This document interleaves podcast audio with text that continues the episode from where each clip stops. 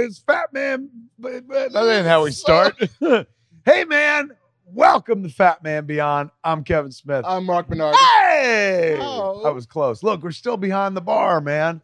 And uh, you, of course, you can see everyone's uh, still here. So we got a live audience Thrilled tonight. to see us. Look at them all, socially distanced to the point where you can't see the audience because They're they're, at home. spread so far. yes, that's how socially fucking distant they are. Uh, welcome, kids, here at the Scum and Villainy Cantina in Hollywood on Hollywood Boulevard, uh, where we do the show. Uh, we were in a Los Angeles that was open for a minute, Mm. and then they have now wisely closed it because uh, the whole city's on fire uh, with Yeah. with COVID. yes, not on actual fire. No, not yet.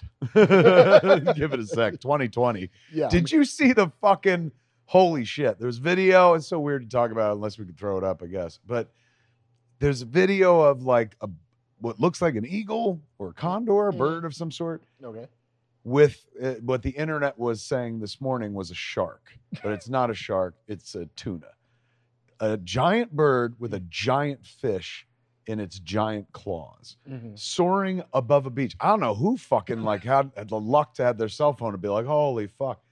But this giant bird, it looks like a fucking eagle, had the big ass long tuna in its fucking arms, in its cl- arms, claws, and talons. Thank you, thank We you. were, we were Andy. getting there. I would never have gotten the talons, which is so. thank- Pincers. I, I would. That, that's so metal too. Talons, man, minute, minute, minute. Um, the fish, like I watched the video. It's only about 15 seconds, 20 seconds long, but you, you're most of the time you're going. This fucking fish must be like, holy shit! Like, this is what it's like to fly. This is Didn't see amazing. this coming. This is look at whole the world and shit. It's like- Shining, shimmering splendor. It's almost as if like a Disney character got their wish and then got fucked. Where they're like, "Oh no, I can uh, show you the world. it was Nom, a- nom, nom, nom, it's a nom. Black Mirror deal," and then they fucking wind up in the talons Must be of a- live hawk. of a giant fucking bird. At the very end of the video, which haunts me though, I've been thinking about it all day, Mm. is right four seconds before the video ends, maybe this fucking tuna starts violently thrashing, as if to be like, "Let go, let go." Mm. but what is I know it's a fish. What is this fucking tuna thinking? like, why would you want to let go? It, this bird was hovering over the beach. Mm. So he drops this tuna. That's it. It's not like I'm saved. Well, but yeah, to be fair, maybe he thought he was gonna like catch a, a- a, a heat gust and like coast out to the water. Like I can see the water. If you just let me go, I'll glide it in. Maybe that's the problem because you know the fish got one eye here and one eye there. So he saw the water and he's like, "We're so close, but really, they're right over fucking land." Oh no! He had the problem that all pirates have, the one with the patch, where they, or, Depth or perception. I went that back to pirates. I could have went to fucking uh, Nick Nick Fury. Remember that line at one point in Avengers where it's like, where Tony Stark's like, how does he, how does Fury see all this? And she, and she goes, he turns. He does this. In any event, that horrifying video, somebody wrote under it like, oh, of course, flying sharks 2020. Like, you know, yeah. What else could happen? we've we've seen a lot, um, and we're still here, man. And Yay. things can't be that bad, kids. That's what you got to tell yourselves. If me and Mark are still sitting here talking about some pop culture nonsense, Eh, it, it could be worse. exactly. World's mean- still turning. It could be a lot better. We haven't gone feral yet. It, it hasn't gone fucking road warrior yet. The world is still like in a good enough place where we could be like, "Hey, man, Superman," and shit Yeah, like The toilet paper wars have not begun. that. yeah, although fucking stock up because I know. It's, it's a coming. somebody's gonna run Barter Town before this thing is over. Um, it is. Uh, it's it's uh, you know month four hundred of this quarantine, of course. Um, I've been uh, dealing with it in various ways, keeping busy and whatnot. Uh, I've been doing that show, the TBS show, Yeah, you're making television. making a little bit of TV from my house, man. And I realized, oh fuck, like because I was like, I would do this all the time if I could do it the way we're doing it right now, Mhm. where it's just like tiny unit of people, like me- friends and family. Oh my god, that'd be great. But like if you do it as a real show, they'll be like, go to a soundstage, Mhm. build the house, and fucking do this and do that, and then it becomes It's a union thing. And, yeah, which I'm all for unions. Don't get me wrong, but like at the same time, it's like the fun of this is how run and gun it is. It reminds me of making clerks. It's just so like, hey, let's try this. Let's try this. Very experimental. I realized I didn't have an experimental uh, period, which sounds way fucking sexier than I meant it. But I never had a film experimental period. It's not like I made a bunch of short films and then one day I had the courage to make clerks. Like I made clerks and they were like, hey, welcome in. And I was like, oh, fuck. So like you just learn on your feet. Mm. So I find it as like a film school kind of uh, touch up. You know, uh, what do they call that when you go back to school Refresher? or whatever? A refresher course, man, because you know on sets you got a lot of people looking out for you in terms of like you know there's a continuity position on a set where the person who's continuity like has the book they follow the whole fucking script uh, they'll tell you what the eye lines are the axis are if you're like oh you can't do that that'll cross the axis and stuff without that position without like a dp who knows their fucking eye lines and shit like suddenly you have to figure shit out i had to it was so like we're shooting the second one of the shorts sun and lockdown is the name of the little show we make it's on celebrity show off on tbs we're shooting the second one uh, carol banker is a friend of mine i met her on uh, mallrats she was the continuity person Mhm. uh, i called it little chair because she always had a tiny chair tiny chair club i was like why what's with the tiny chair and she's like because this job requires you to get into weird type places and it just fucking makes more sense she's so pragmatic and wonderful and she always wanted to be a, a director and she was always the smartest one on the set um, but she was in continuity like she was running books she was a continuity person on uh, x files for fucking years and Mhm. stuff she was on glee and then finally someone was like hey man like let her direct and so now she's like the producing director on titans Oh wow. she directs a bunch of Titans. That's She's awesome. directed a bunch of stuff. Carol Banker, amazing friend of mine. So anyway, we're making the second short. I call up Carol Banker and I'm like, Banks, man. I, well, first I text her. I was, you around? She said, yeah. I was like, can I call you? She said, why? Because like, it's not like I call her all the time. like, I last time I spoke to Carol on the phone, maybe two, three Did years. you ago. forget what you were wearing the last time you were on camera? pretty much. I was like, Carol, which way to what was I wearing? So I called her and I was like, hey man, so I'm gonna send you a picture of a monitor and I'm gonna tell you the image on the monitor. Tell me if like the eye the direction for the characters in the next shot should be like looking to the left to right, right to left or whatever. And you know, I, I opened with like I am so sorry to do this. I know you're an accomplished director. This is a continuity question. She was like, "Oh boy, let me get my little tiny chair out." And, shit. and then, uh, you know, I was like, "I don't know which way the island goes." She's like, "You're adorable. Send me the picture." So I sent her the picture, and she was like, "Oh, it goes this way." She's move it to the ice because I was like, "Could I? Would I put the camera on the other side of the table?" And you know, she broke it down for me and shit. Like shit like that is just basic filmmaking shit, but you take for granted because there's always some smart people around you to do that. When you're left to your own devices, DIY and stuff, you don't have somebody who can look out for you in that way and stuff. And then what do you do? You have to learn for yourself. So, you know, here I am, age 49, about to be 50, and I'm still figuring out the access and, and the eye line, which is a very important part of filmmaking. For those that don't follow that whole conversation, eye line is like uh, here's me and Mark in a two shot. And there's the Mhm. camera. Um, if we weren't looking at the camera, which you never do in a movie or TV shows, you always kind of look just this way or this way and stuff. Our eye line would be the sh- same. Mark would be looking. Uh, let's look at the two wires hanging down. That's our Okay. eye line. So we're looking to camera left. So that way, Mark's looking there and I'm looking there, same Mark, and I'm not looking this way and he's looking that way and stuff. So if we were in uh, singles, Mm-hmm. we would shoot me and it depends if you got me in a dirty over or something like that then we're locked in Which you can sounds easily again see. dirtier than it is. way sexier than i meant it but if you're just going coverage of him with then nobody in the foreground or anything you have to establish the eye line let's say you're having you know me stand here's the camera and i'm gonna stand right here mark's eye lines looking at me over here to the side and stuff basic filmmaking 101 with kev when you do that, when you flip around, this is where it gets complicated. The eye line, you can't do the exact same thing you were doing on the other side, or else the eye line is wrong, or else they're both looking in a direction. And when you cut the shots together, it, you'll, it'll instantly read weird to you because you're like, they're not looking at each other. You'll see this in some movies. Every once in a while, you could tell nobody was looking out for the eye line and stuff. And sometimes filmmakers do it on purpose. Like Sam Esmail would do shit like that on Mr. Robot all the time. When- Why? Because it lent this like dissociative, somewhat like illogical feel to it, where s- you- like you know something's wrong, you know something's off, but you can't quite put your finger on it. Mm. and something as simple as putting the eye lines out of sync, breaking the 180 rule, like suddenly just puts you off kilter a little It bit. does. It, d- it kind of establishes a mood or something Mhm. like that. I mean, like that's. I think that's kind of brilliant. Good for him. But at the same time, don't you think like if you were the studio of the network, you're like, hey man, these eye lines are fucked up, and they're like, what's the point? To put the viewer off their guard. So I would, if I was the head of the studio, I'd be like, I paid for good eye lines. Fuck your artistry and Yeah. vision. They got to be looking right. Right. Or it's like, did you just fuck this up? And Yeah. like, this is your cover for it? We gave you millions of dollars, and Like, that's your no. excuse. It's a choice. it's on purpose. Wink. I um, I was telling Mark right before the show began, it was tough for me uh, to come tonight because I was uh, binging.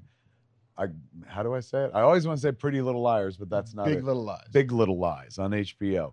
Uh, Pretty Little Liars was a show on Freeform yeah, I think so, ABC Family, and Little Fires Everywhere is a show on Hulu. which I also watched. They're all very The same confusing. fucking yes, show. but they're not. But they sound like the same. I would like show. the Little Verse to It's- finally take place.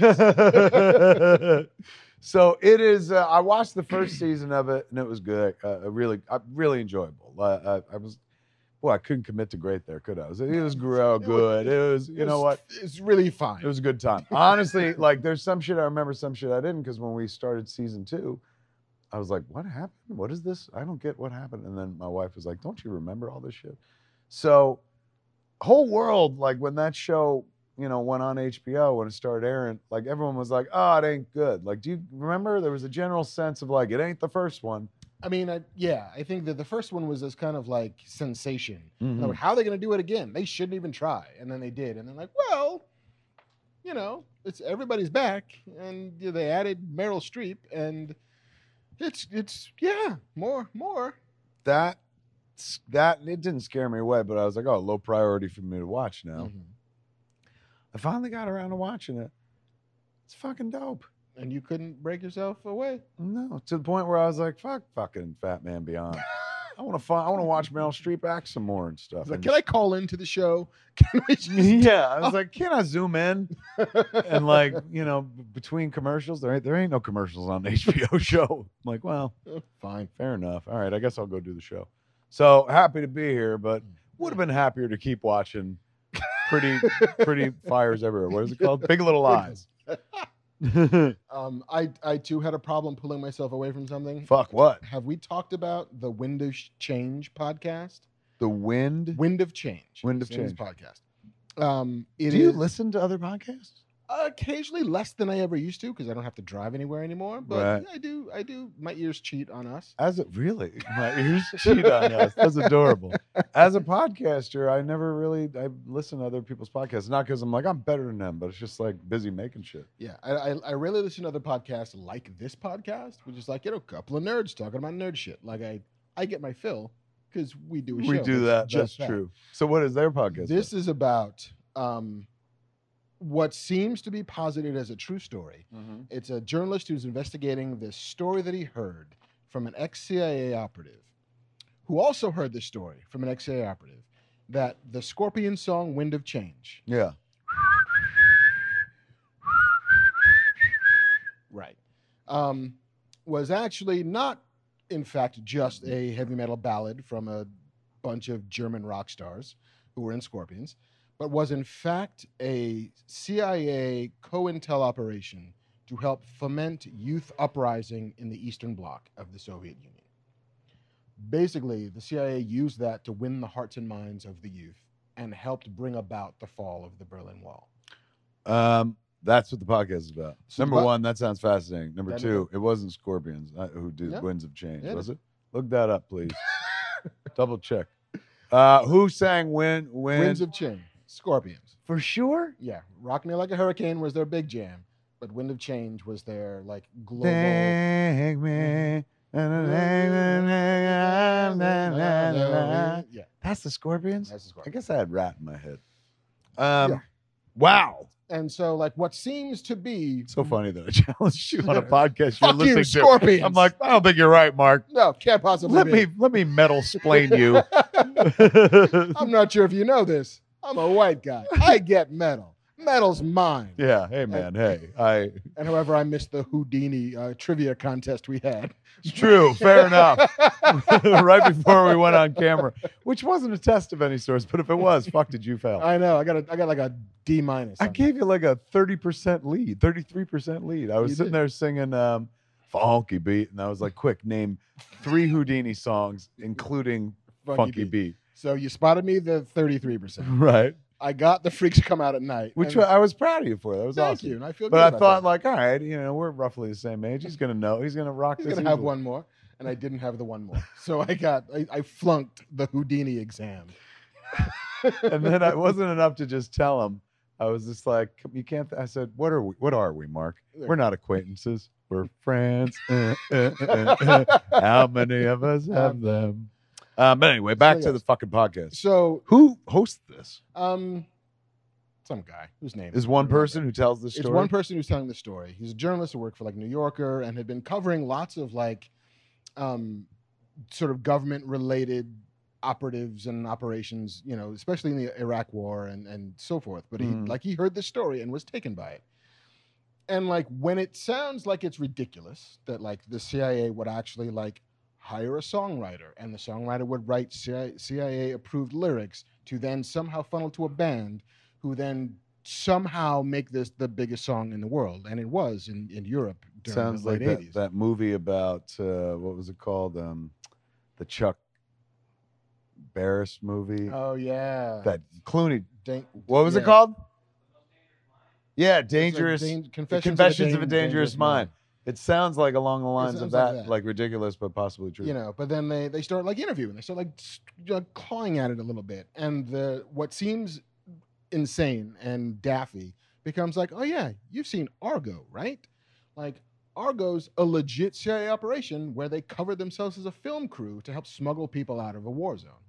And like they went through the lengths, they hired a producer. You can't just fake your way through this shit. You actually actually have to be making a movie. yeah, smell like a film crew. You got to smell like a film crew.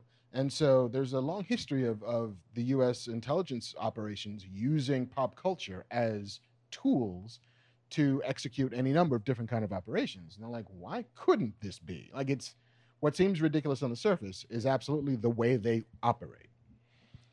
And like Is there? So wait, how deep are you in? I'm like three episodes in, and it's fascinating. It's fascinating, and it's 100% a movie. Like the minute, like you listen to one episode, you're like, oh no, I see exactly what this movie is. Like I totally get it. Or here's your like Philip Seymour Hoffman is like your crusty, sadly the late Philip Seymour Hoffman, but it's like your crusty career. I liked your CIA movie though. I was in. I was like, Yeah. I'm buying a ticket to that. yeah, just like he's basically he's the the Gust, what's his face from uh, the the Larry Crown From uh, la, la, la, la, la, uh, uh, oh, Charlie Wilson's Charlie War. Wilson's War. Yes, exactly what Andrew said. Gus Gustavo avo, not avocados. Avocado. Avocados. But like the dude who's been there, seen it all, like done everything. It was like, well, how are we gonna do this? Well, we need we need a rock song. We need a band. And like he goes and finds the fucking washed up like singer who had like one hit in the like the Peter Frampton of then. It's like you, I need I need a song. Like what's it got to be? It's got to be super fucking simple. It's got to have a great hook, and it has to have all these like little watchwords of looking for change, wind of change, whatever. And then demos happen. Okay, we got the song. Now how do, how do we find the fucking band? Then you got to find the fucking band. And like, what are these guys gonna do? They don't want to do a fucking song written by the CIA. Well, they can't know it's written by the CIA. They have to know it's written by Peter fucking Frampton. And then like they get the song, they start touring with it. And the last shot of the movie is they're at the fucking Berlin Wall being torn down with Tom Brokaw saying, We're seeing the end of an era. And they just sort of clap each other on the back and say, You did that. And you can't tell a soul for the rest of your life. And they walk off into the fucking night. Fuck you. Give me a ticket to your movie. I want to see it right now. That's a good. That is a movie right there. Yeah. Like it's it, it This- That sounds like Charlie Wilson's War too. Sounds like That's Charlie very Wilson's much War. like what that. but like I movie got is. an episode Get of- Aaron Sorkin. I want to write it. Oh, that's right. I mean, if I can't, then fine. You can get the second banana Aaron Sorkin to do Aren't it. Whatevs, but you a West Wing guy? I am. I mean, it's mother's milk, but still. mother's milk. I'm gonna write this bitch myself. So yes, I'm on episode Oh. like what is four. it? The name of it again? Wind of Change, Wind of Change, which is the name of the song. which is the name of the song. Um, I'm in an I, episode- I'm not gonna uh, fight you on this, but I do want to just g- dial back to be like, were the Scorpions uh, were a washed up band at that point? No, at that point they were on the top of the world. Like they they had had a couple of hits. Rock Me Like a Hurricane, I think, had come out um, either on the same album, or the album before that. But yeah, they were the number one touring European band in the world. When they reached out to him, and or Uh, did they yeah, reach well, out? To him? they I don't I haven't gotten to the point yet. But Right, you're gonna right. fictionalize it anyway because you're never gonna get the say on the record. So That's it's like true. it's it's probably somebody approaches some dude in a club and says, you know, I got a song for you. And it's like we could use another song, but we write all of our own things because they're German. The Scorpions are? Yeah, Are they really? yeah. Klaus Meiner. is the lead Again, singer. I've got rat in my head because there's that Geico commercial. we have rats. That's good. You Yeah, have a and they rat cut it problem? round and around. I got to get that out of my head and go to Scorpions. What do the Scorpions look like? Uh, I would bet at this point they look a lot like rat. White, probably. White, kind of long hair, balding. But they were German. they were Germans who sang in English and without an accent at all. Like you couldn't hear it when they sang. Just in interviews, it's hello, my name is Klaus. Klaus Meiner. And so they were like, all right, these guys will fucking. These guys. Be the because they can wind of already change. play all over Europe. You know, they're already kind of in the European rock scene. And those are the, like, we don't need fucking Striper to do this. How- We need, How artistically insidious. isn't it though? This is very cool. there was uh, in this pod, the third episode of this podcast, they started talking about how the CIA you started a company, a, sh- a f- a shell company called like the African American Cultural Exchange Company, and they would take singers, they would take like Nina Simone and and and Bill Withers and Stevie Wonder, and like let's send you to Africa. Because Africa, lots of these countries had been under colonial rule, are now finding their independence. They could either swing democratic or they can swing totalitarian. Right. And so, if we show them through the art of America how awesome democracy is, then maybe they'll come our way. But they never told these artists that they were working for That they the were CIA. propaganda. They were propaganda for the CIA, and so they would take these tours, and yeah, we'll fucking go to Senegal, we'll go to, you know, Nairobi, we'll go to you know all of these places, and we'll we'll fly the flag of America, even though it's the '60s and like America's not that awesome to us. We'll still do this, Right. but never would have in a million years if they knew that it was a CIA front. That's nuts, man. So good, so much juice. Podcasts. podcast. Mark just discovered them. have you heard? That's awesome. have you heard the man. good news? Um, Podcast. would you reach out to that dude and be like, "Hey, man, can I?" Uh, apparently, i- the the rights are being hotly Optioned. conte- yeah, You it's imagine. it's like a bidding war now. Uh, You can see that movie. I mean, you, I could see it because you just literally told it to me. Here's how it goes. Now I want to see it. Um, but yeah, I I I can't wait to see that movie. I can't wait to write that movie. Hollywood. There it Same. is. There's a. I wouldn't call it so much an open plea as a hostile demand. You know you want to do it. um, Just fucking shh. say yes. Just and say somewhere, Aaron Sorkin rolls a tear. yes. Look, can't get hired today. If there's a there's a middle-aged black guy who wants to write it, they're not gonna hire me. Did you see Aaron Sorkin's movie Um, Mm. sold to oh yeah, the trial of the Chicago Eight. the I net think. to Netflix? Yeah, yeah, and it was like a fifty-six million dollar movie. yeah. Did you see that? What is it? It was Will Smith and Antoine Fuqua. Is that who? His package called Emancipation, where Will Smith plays a runaway slave, sold to Apple for 120 million dollars. Like the movie's not shot yet. This is just the rights to have the movie. So that's that's not the budget. No, that's. I mean, whether or not that's what they're committing to it, and that was how they won the package, I'm not sure. But it's a 120 million dollar deal for Will Smith as a runaway slave. Um, I mean, they got all the money. They got all the money. Wow. Yeah. That's not even Somewhere part of our people are news. working. Good or Lord. promising to work. yeah, We, truly. will make this movie for you as soon as we can make a movie. We um before we I guess we're getting into the news before we get into the We could- news. whatever. Let's get into the fucking news, man. Yeah. Uh, Mark gathered up some goddamn news for you. I keep staring at the monitor as opposed to the camera, and I'm a director. you know, I mean, I At least- should know better. I guess that's counter to what I do, though. I, normally, I do look at the monitor as opposed to the Yeah. camera, but we should be. I should be looking at the camera. Well, at least, I mean, you're not looking down the barrel of the lens. That, but that's But what we I'm want- supposed to do I know. on a day like like when you're doing shows like this. But on a movie set, now, I'm, I apologize. I'm really bakey tonight. like it's probably coming through. I'm overly chatty. I'm going to turn it over to Mark now and try to It's- shut up. It's like it's probably coming through. I I am mean, not sure if you can notice. you might have this. noticed when I was just like, I don't think it was the Scorpions. No, I might not have come here tonight because I was watching Little Big Liars Yeah. everywhere. I'm really honest. When I'm when I'm this baked, I'm really honest. I'm like, this show's not as important to me as Pretty Little Liars. And Mark's like, that's not the name of the show. It is for me right now. Meryl Streep, though. Fuck. Fuck, bro. Like, it's crazy how like she just she doesn't even seem like, oh, it's Meryl Streep. Mm. She's every time she invents a new character. I know that's the point of the job, but let's be honest. Let's be honest. How many times can you watch an actor and actress that you've seen in many films and divorce yourself from their entire catalog?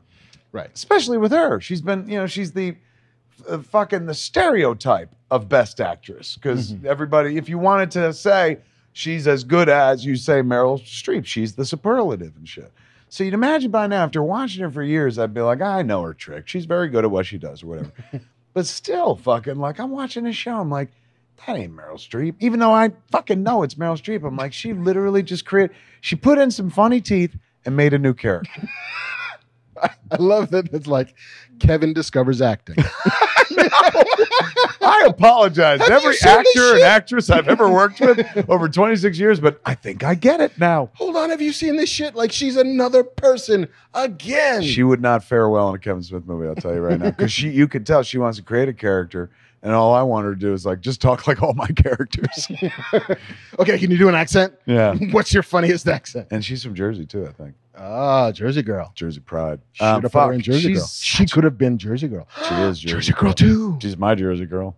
Somewhere my daughter who was who we flew to fucking from Los Angeles to Jersey so she could be born in Jersey back when I was like, She'll never be born in California because who fucking I would never step foot in Los Angeles. And we wound up living here. Yeah. Um, we uh, she should be the original Jersey girl of my heart, but Meryl Streep. Meryl man. Streep. This Meryl Streep is gonna be huge. One day, She's gonna win awards and shit like at some point, she'll find her stride. that. Um, yeah, and I wondered, and this has nothing to do with nothing. Obviously, nobody tunes into Fat Man Beyond and talk about Meryl Streep, but do you think like because there are four there are four other powerhouse, five other powerhouse actresses and shit, and she's coming into season two of a thing. do you think she's like just normal like hey man i'm meryl streep so of course i'm going to do 100% or do you think she even ups the game because she's like fuck these youngsters i'm going to teach i'm going to give them i'm going to run an acting clinic for them i'm going to teach nicole kidman how to act I have to imagine there's a little bit of like Leopold, Leopold, gotta be right Leopold. How Meryl on the set. gotta be Everybody man. bring your A game. Everybody first position.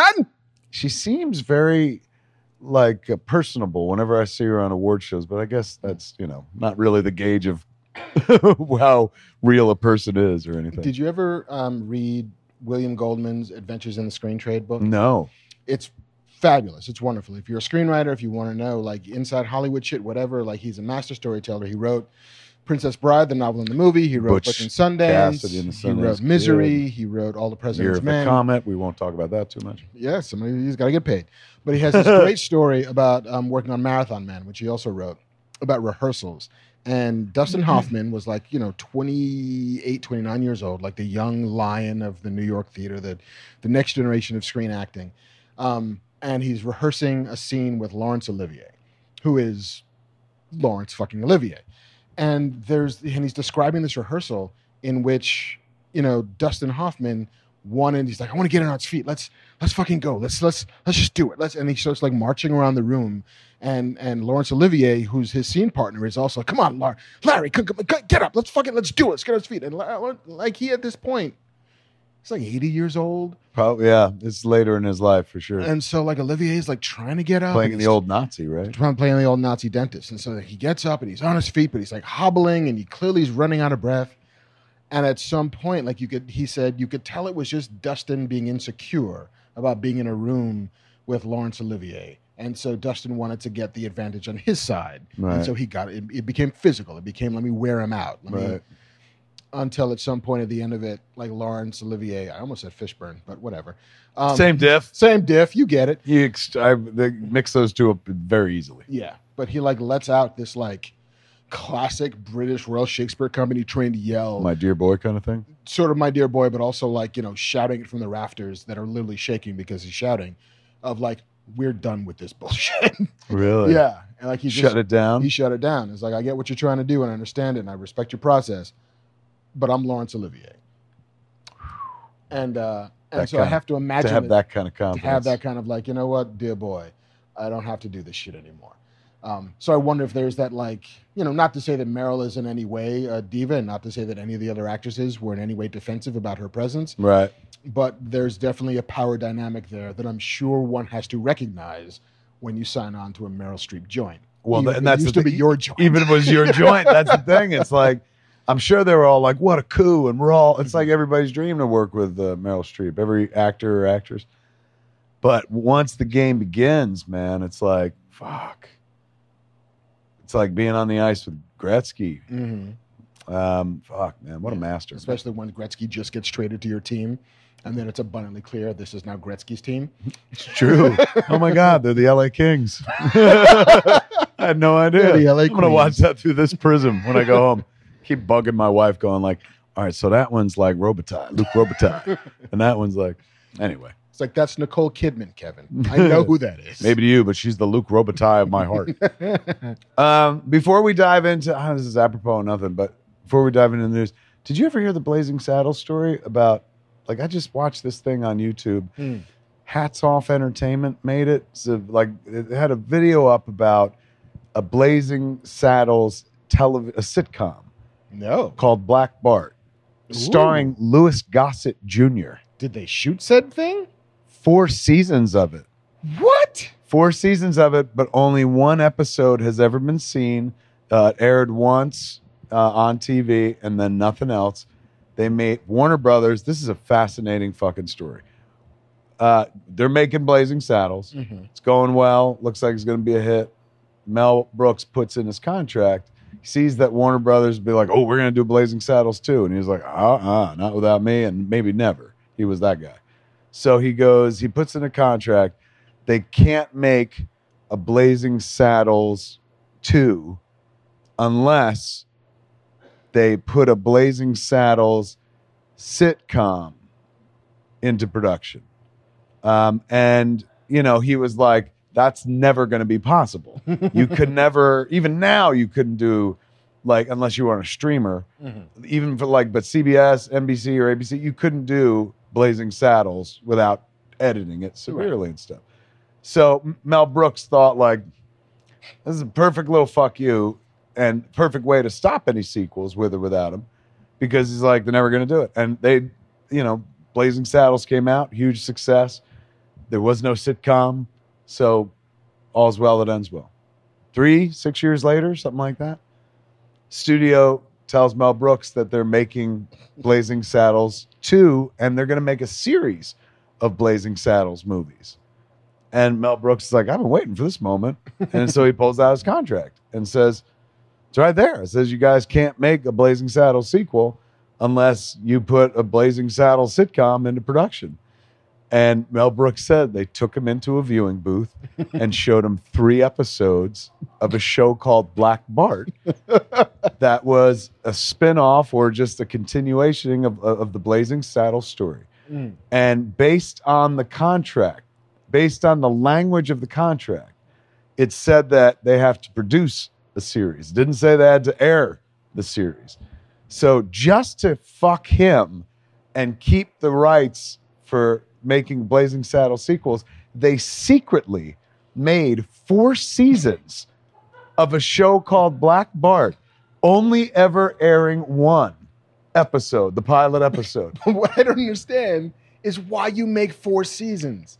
Is that what the contract? Like, I you guess- have to make four seasons. I know of a why sitcom keep before- going. Yeah, like, Like you really could have opened up like one half season and been like, ta-da! you could have shut one. It's- one. It's a it's a quadruple fuck you. it's like you know, not only did we make a show uh, to fuck your contract, we made four seasons of it, and no one's ever gonna see it. fucking crazy. He bought man. Louis Gossett Jr. nine houses by being the star of his show. That's what I'm saying. All the you know who else worked on it was Steve Landisberg, who was on Barney Miller. Um, he was like uh, the one guy who was always sleepy, and he was like, "What are you talking about, fish?" like that guy. He was on it. I guess he took like Gene Wilder's kind of place or something like that. But let's say you're on that show. I mean, you know, they probably didn't shoot it over four years. They Mm. probably did it you like gotta take a hiatus. or or they just probably did it back to back to back and Mm. shit.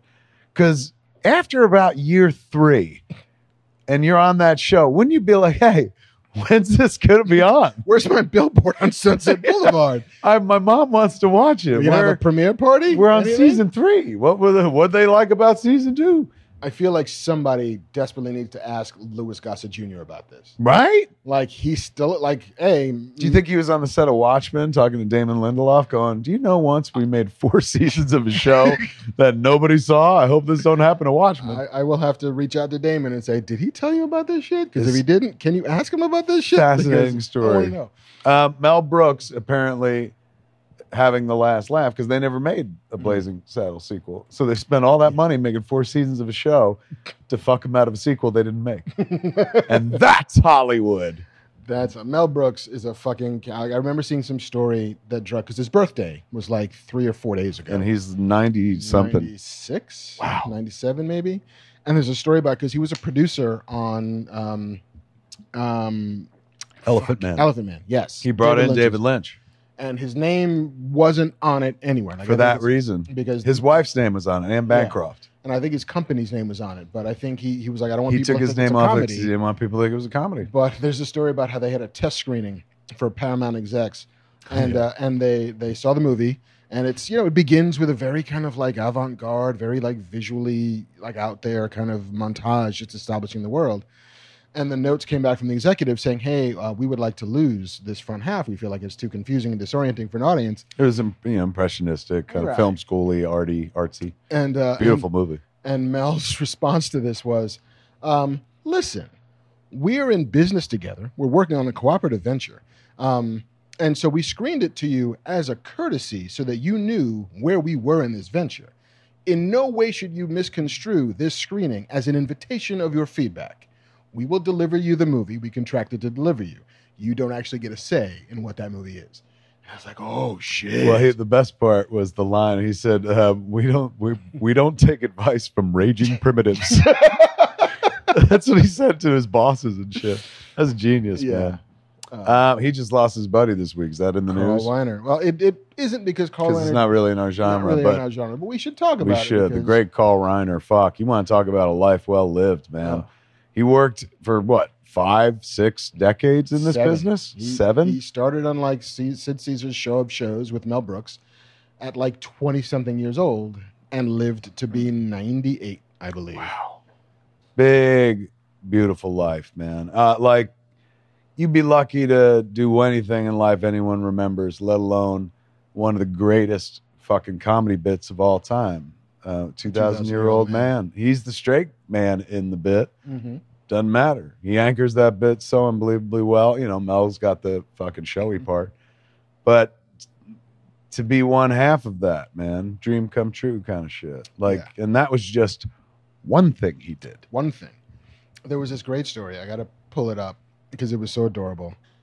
This guy on the Twitter um, told a story about his father, who uh, was the biggest uh, your show of shows fan in the world. Mm. and uh, and his father like the, the funniest thing that he and his father would share was this story that like Charlton Heston was a guest on the show Mm-hmm. and they were playing some like World War II spy thing and uh, and the, the the joke was um he was supposed to like you know somebody was supposed to go to this bar in whatever like Germany in Berlin and ask for a beef stroganoff and that Mhm. was supposed to be the password so that you could get the papers and so Charlton Heston you know, shows up as the waiter is like can I take your order he says yes I'm looking for beef stroganoff and then Charlton Heston says I am beef stroganoff like and that's the joke Right. it's silly and slapsticky or whatever but he and his brother thought that it was the funniest thing in the world um, except that they could couldn't remember if it was um, beef stroganoff or sour braten, and that became this like dividing wedge between his father and his uncle. And so, fifty years later, you know, his father has been like the biggest like you know Carl Reiner fan since forever. Like knew all of his stuff, knew all of his shtick, watched every movie. Carl Reiner writes a book and has a, a signing in New York, and uh, so his dad like literally like, goes up there and and waits in line and finally gets to Carl Reiner and says, "Hey, Mr. Reiner, I just I." I wrote you this letter, um, but I know you're not gonna have a lot of time. I just wanted to know, like, could you tell me if it was beef stroganoff or if it was sauerbraten? And it's like, young man, I don't remember. That was 60 years ago, but thank you very much. And he signs his book and whatever. And then, like, a couple of months later, there's a call that comes into his father's house, and it's like, it's uh, it's Carl Reiner's on the phone for you. Yeah. And uh, and he's like, "O- okay, and misses the call, but Carl Reiner calls back and says, yeah, um, I got your letter, like really lovely stuff you wrote, and I was very moved by it, and I just happened to be here with Mel Brooks and Sid Caesar, and let's figure it out. And so, like, out of nowhere, this guy gets a phone call from three of his like That lifelong he grew up idols watching. that he grew up loved. writing and just loved, and they It's meant everything to him. And like Carl Reiner was like, "Well, fuck it, let's call this guy." And they're on the phone with him for like a half an hour, and it was the best moment of his dad's life. That And rocks. It's like that guy just like out of nowhere decided, "I'm gonna give this dude a call and rock his fucking world." that is beautiful. Yeah, Class act. but man. I don't know who the guy's name was. um, you know what? It's like it's like one of Jesus' parables. They didn't have names either. and they worked. Everyone remembers those stories. Matthew Rosenberg, Oh, there you go. who's actually a comic book writer. Now you made it real. Oh, that's a real story. Yeah, it's a real story. Like that. And once I found out he's a comic book writer, I'm like, hey, everyone, shut up. This happened. Hold on, this was for real. This is this legit. guy matters. All right, ladies Yeah. and gentlemen, so maybe some news. we should. But uh, but rest in peace, Carl Reiner. Yeah. it's heartbreaking to see Rob Reiner's. Yeah. Tweet. Like Yeah. you know, I mean, I, of course, '98, nobody complaining. Mm-mm. Fuck, what a what a run. But you know, Yeah. he had his dad for fucking all that time, for as old Yeah. as he is, and he's got to be pushing. He's probably in his seventies. Got to be right. Yeah, late sixties, early seventies. Um, but yeah, and, and there was a great. so tweet. weird to like we don't know those people, but we know those people and their family Mhm. like dynamic or whatever the fuck or like it- it's, it's a strange thing like Yeah. knowing other people's business. Yeah, like it, it, uh, 73? 73. 73. Rob Reiner is 73. Yeah. Well, I mean, look, if I'm him right now, I'm like I got another 25 No, I'm years. Golden. Yeah. Princess Bride too. His dad had longevity on his side. Um, yeah, and there was a great. I think it was like the last picture that that went out for, for when Carl Reiner passed away was a shot of him and his daughter and Mel Brooks. They went to Mel's house for his birthday. Right. and they're all wearing like Black Lives Matter T-shirts, and like he was just he was trying to hang on to see uh, the results of the 2020 election. But Um, what a bummer. What When a he bummer. passed, when I read that, I thought of my father because he was like, my father loved Carl Reiner, made him laugh and stuff. Mm. And then, so when you're a kid, how you learn what is funny is by older people laughing at shit. you know, you're like, oh, that is that's funny. I understand. So like he's in my DNA, my comedic DNA a little bit because my old man found him funny. Mm. I remember him making me watch that 2,000 year old man bit when I was too young to understand it. Um, and then later in life, when I was way more into comedy, I was like, oh my God, it's masterful wordplay. I get it now. yeah. yeah, yeah. um, all right. Well, rest in peace, Carl Reiner. Indeed. Hey man, it's me, Kevin Smith. Would you like to wake and bake with me like three times a week? Uh, would you like to hear me talk to my wife about intimate details about our personal life, which in 21 years of being married ain't really all that exciting anymore? Would you like to hear all the old episodes of Fat Man on Batman, where I used to sit down and record one on one interviews with people and stuff? Uh, do you want to listen to old episodes of Jane Silent Bob Get Old? There's one place where you got to go, man. Join me at that Kevin Smith Club. That's right. If you go to thatkevinsmithclub.com, you can join as a clerk or a mall rat or a yoga hoser or a fun employee, man. There's all different levels, uh, but you get access to really cool stuff, including cartoons nobody sees anymore, uh, stand-up specials nobody's ever seen, movies people don't get to see anymore. It's all right there in the Smithsonian screening room, man, and the uh, podcast library is deep, kids. It's deep, man. Except for Hollywood Babylon, That's available uh, over at the Ralph Report. So, but everything else, come to that kevinsmithclub.com, man. And we want to club you. Don't you want to club Kevin Smith? Here's your chance. That kevinsmithclub.com. Uh, so before we get to the news proper, Yeah. there was a thing that came across my desk because I have a desk that things come across. Um, Like where- Mark himself. Indeed. Ah, right across the desk. Yes, just And people walk in the room and they're like, Mark. pearls of news.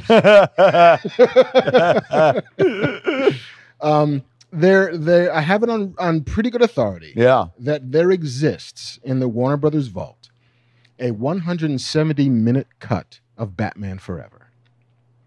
171 minute cut. All right. So let me do the math. Ma- How long is that? Break That's it down. two and a half hours. of Batman Forever, Joel Yeah. Schumacher's Batman, Forever. Yeah, Joel Schumacher's Batman Forever. What was, That was- missing?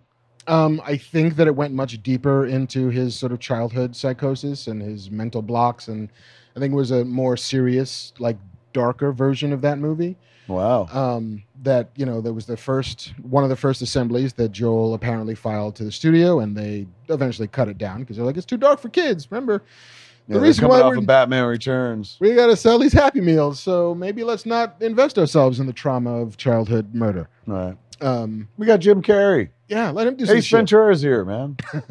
Um, but said source was like, "Do you think people would be interested in watching this version of it? Like in in a world in which we are now apparently getting every version of every movie that's ever been made, do you Yes. think they would want? You know that? why? Because the audience is now sophisticated enough to understand, like, you know, cut footage. Mhm. back you know before laserdisc and uh, and DVD perhaps you know a lot more people were just like ignorant of it and studios didn't want to show this stuff even you know have people be like these are mistakes whatever the fuck but now you know we've had so many behind the scenes so many cut footage collections on DVDs and laserdiscs and every form of media like people are savvy they completely understand. You can show people a work print and they'll get it. It doesn't lose anything, particularly with old shit. It's not like, oh man, like Mm-hmm. The fucking. effects aren't done. Yeah.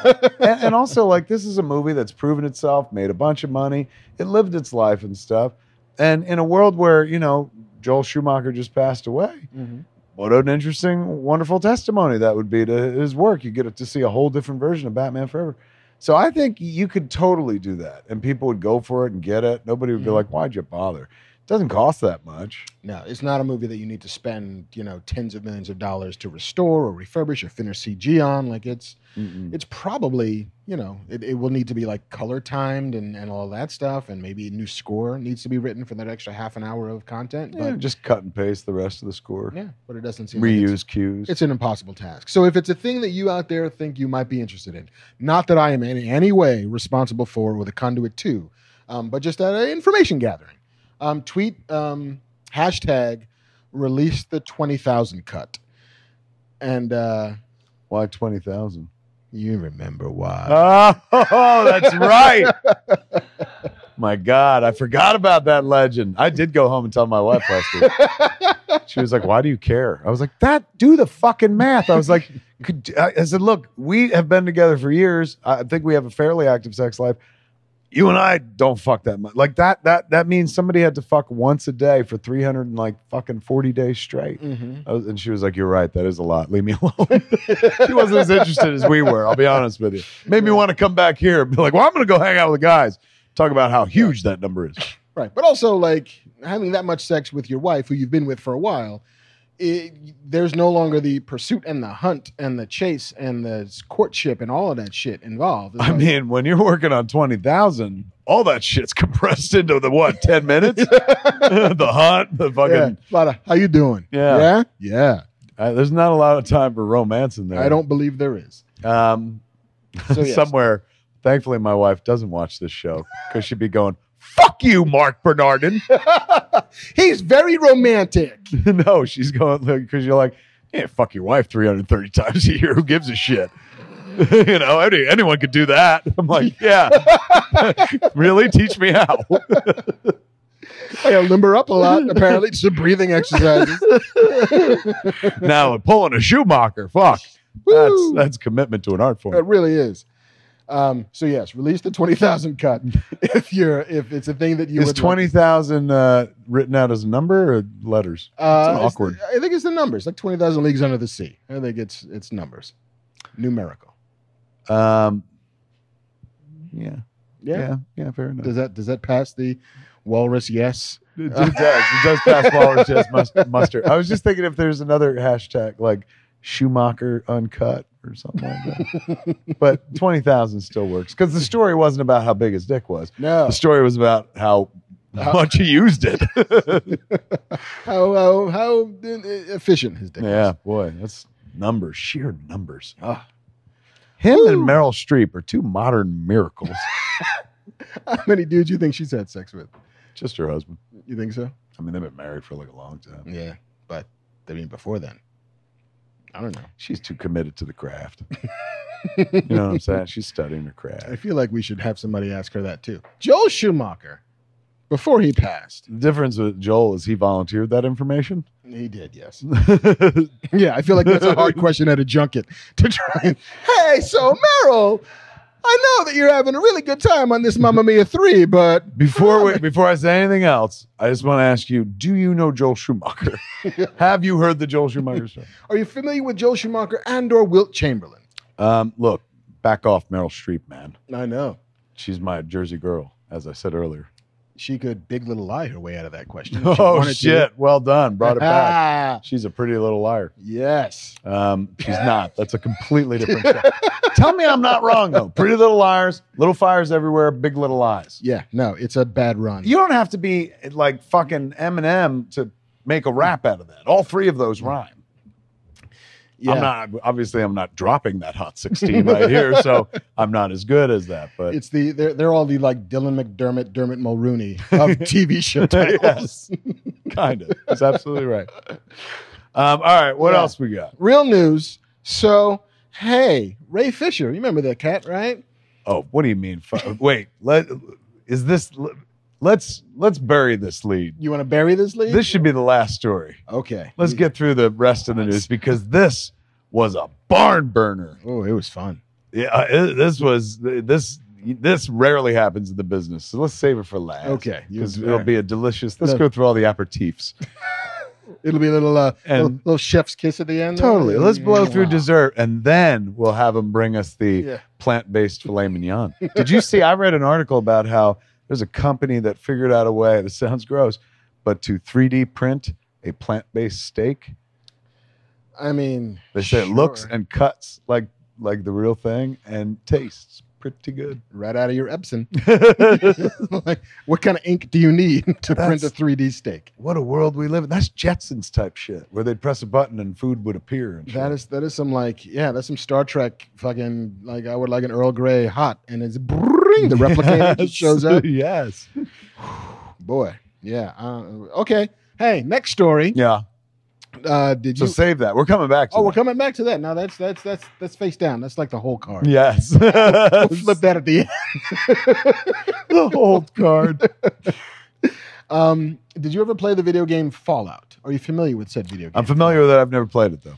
Um, it is. It's a long running. Did Atari make it? If Atari uh, 2600 didn't make it, I probably didn't play it. Uh, it, it did not. They did not. No, it's from a company called Bethesda. Um, it's a sort of post-apocalyptic. What happens after a nuclear war? And Mm-hmm. you know, it's a little Road Warrior, also a little like w- the vision of the future from the 40s and 50s. That kind of like retro prefab Art Deco.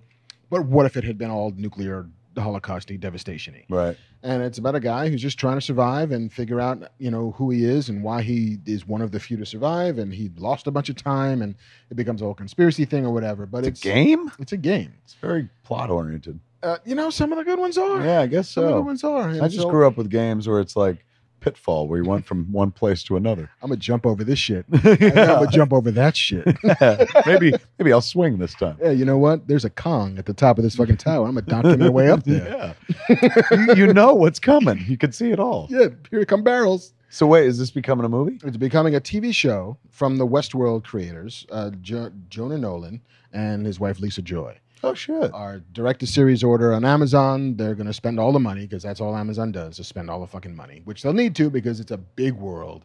Is And- it? Yeah, and it's all based. It's in America, so like there's sequences where you're going to Boston and New York, and and what that would look like in a in a ravaged sort of nuclear wasteland, filled with like marauders and all kinds of shit. But it's it's great. There's another video game that's getting a movie, big movie treatment with what's his name? Um, la, la, la, la, la, la, la, la. Uh, you know, the guy that did, uh, um, fuck, oh my God, Eli Roth. Oh, He's doing some big video game animation as well, Mm. or adaptation as well. And then there's their game called The Rest of Us or The something. Last of the Us. Last of Us. Yeah, That's Craig also, Mazin is and that's going doing that. HBO. That's going HBO. Do you remember when like people were like, video game movies, are, they're gonna rock? And oh then- man, they did Super not- Mario Brothers. Woo boy, Wing Commander. But these new games, like since they're story oriented, sound like they could lend themselves more to. Yeah, and they're story oriented, and I think there's just there's more, and they're character oriented. Mm. so you can build you know enough story attached to those characters it'll make it a different experience even if you're following some of the same plot beats in a way that you couldn't really do with like mario and luigi like what do they want Right. what are they looking for want to see a whole movie about Cubert and his needs. yeah yeah i mean they keep threatening to make a halo tv show um, which may or may not ever happen Who What? knows? And that is another game. But That was what is it another about? it's a it's about a sort of like a futuristic Master Marine- Chief or yeah, something like Master that? Chief is, is the main character, and there's a whole like alien invasion plot line and and like vast interstellar battles and shit, and it's super cool. but doable. it- it's super doable, except that again the main character's story is so it's a first person shooter, Right. so like there's no real narrative there about who this person is, and it's Right. hard to build a show around somebody who's not really there. True. Um, but yes, for stuff like The Last of Us, for stuff like Fallout, you know, there's definitely a, a path to making that shit pretty good. And the Westworld folks, you know, they know what they're doing They do. when it comes to like. Are they the- done with Westworld? Um, I If they're don't starting know. this, they must be right. I don't know. I don't know. I don't know if HBO's announced that they're making another season or not. Um, and I never finished watching this current third season. Did you? Is that ever, right? Yeah. Did you ever dig in? I never went to two. Ah. I finished with one and I was like, that was good. I am satisfied. No, I, I just never. I remember when two started, I was preoccupied doing something else. Then all of a sudden, people were like, look at three. It's quasi futuristic. I was like, fucking season three. What happened to season two? well, at this rate, uh, you'll get around to it. You know, next year. Uh, Now that I'm watching Big Little Big Lies season fire, two, little big everywhere little fires, fires. everywhere, um, I'll probably get to that. Uh, it's it's waiting for you on the HBO Max I'll watch it. anytime you want it. I'll be there. I'll be there. Um, of the things that I did not expect to see in the same headline uh, this week, Yeah, um, Jason Momoa I saw this. and Frosty the Snowman were not two things that I expected to see. I saw a tweet about this, and I honestly thought it was connected to the first story that we were going to do because I thought it was had something to do with Ray Fisher's tweet or something like that. Well, Um, a couple of the names cross over. and that's what it was. The Yeah. producer John Berg or something. Yes. He was the guy that was at Warner Brothers that's called out in Mm-hmm. Ray Fisher's tweet. Uh, it was Jeff Johns. Jeff Johns is involved with the Frosty movie. Mm-hmm. Um, I mean, look, I ain't fucking shitting on anything. Like, go go nuts. And if you're gonna get somebody to play Frosty, why not fucking Jason Momoa? Oh, But- Frosty should be very enthusiastic to be frozen, and I would just like him to just my man, it yeah, woo, snowball. sounds a little bit like Jack Frost, right? Like, I didn't know. we see this like, kind of to some degree? Suck my snowballs. Who's making it? Um, Warner Brothers is making it, I believe. Blah blah blah blah blah. blah, blah. Hold I on. think it was the other paper over there. for Son That of a one. bitch! I put another card in the whole card. Warner Yeah, Warner Brothers and Stampede Ventures together. Brothers, the Yeah. studio that made four seasons of a Blazing Saddles spinoff that nobody ever Oh, I saw. have to get to the bottom of that. It's I for real fascinating. have to. It reminds me so much of because it's happened a bunch of times when Roger Corman made a Fantastic Four movie that it was never going to distribute simply to keep the rights to it. Yep. and there was a I want to say it was Wheel of Time or or or some Ring World kind of thing, but there was a pilot for a TV show that aired on FX at two o'clock in the morning Not counted. that counted. It was like we shot it, we aired it, we fulfilled our contractual obligation, so now it's still ours for another however many years. It's And gotta hurt. Yeah. No, it's As crazy. the person who sold the thing to them, you must be like, oh, yeah. they got me. They yeah. Mel Brooks to me. They brooksed me. I got brooksed. Um, but yeah, so Jason Momoa uh, written by David Berenbaum, who worked on Elf, He was one of the screenwriters of Elf. So, like, Oh, all right. you So know- there you go. If you're gonna s- make a Christmas movie, go for the guy that made the Christmas movie that stood the test of time. People love that Indeed. fucking elf movie. It is one of the What's not to love? It's adorable. yeah, but it's one of the few sort of like modern holiday fables that Yeah. like it, it is achieved like A- Christmas a story. modern day Eh. Christmas classic. Yeah. And by the way, we- the road to Iron Man. hmm Yeah, that plus Zathura equals Iron, Man. But yeah. John that Favreau, he's very talented. and I, it's so hard because you can't. There's no way to know when you're making a movie like that. Oh no, no, this is going to be the one that people will go back to every fucking year. Look who you're talking to. I mean, I mean, I didn't make a holiday classic, but you're talking to Mr. Mallrats. Mhm. Like you know, these cats when they made that movie Elf, they were just like, ah, they were happy when it came out because it did all the business in the moment. But I doubt they felt it would have legs. Yeah. And then yet it is like right up there with Christmas Story at this point. Yeah, and trying to figure out what that formula is. Like I think about that a lot. Not that I think about Christmas songs all that much, but it's like every Christmas song sounds basically the same. It's Mhm. some like kind of jumpy ballad with bells in the background, and that's Very all you true. need to be Christmas. So what separates every new one from "All I Want for Christmas Is You" by Mariah Carey, which is like the last great indelible Christmas song?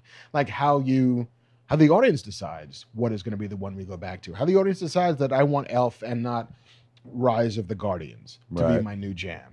You know, like they're both good holiday movies. They're both strong holiday movies, but one is going to be on TBS for the end of time, and the other is like, hey, cool, it's on HBO every Christmas. The I'll difference watch it. maker is Will Ferrell, apparently, maybe. maybe. Also, it's a cool story. Elf was a cute story. I mean, it's like Splash. Like Elf worked the same way Splash worked. In Mhm. fact, Elf very similar to Splash when you think Yeah. about it. Um, Fish out of water. yeah, that's what we should be doing. That's what your fucking Cinderella thing was that you gave away for free. We could have had our own fucking Christmas classic. God damn it. Not too late. Yeah, that's true. Life is long. Life is long, as is memory. Um, hey, well, uh, we can we could come up with something right now. C- A, a very a COVID Christmas. and we Where- just call it Zoom, yes, everybody just by zooming it, a Zoom Christmas. singing carols via Zoom. I mean, then there's the version of that that goes straight to like the Hallmark Channel, and then there's a version of that that will be played forever and ever and ever. That's true. So Depends. uh, It depends on uh, what kind of tech you got going on. You know, Mhm. like some movies get kind of dated by their tech or lack thereof and stuff. Um, I'm I'm sorry, I got hung up on the Hallmark movie thing. I was sitting, suddenly I went on a flight of fancy where I was like, would I like to make one of them Hallmark movies?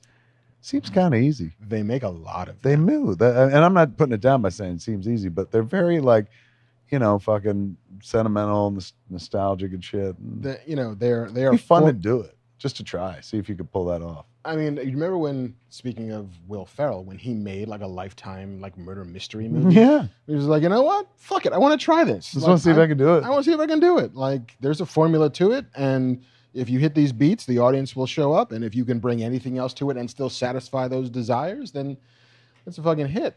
the sun and lockdown thing for me, it was just like, oh, I like I've been watching sitcoms my whole life. I don't even have to do 22 minutes.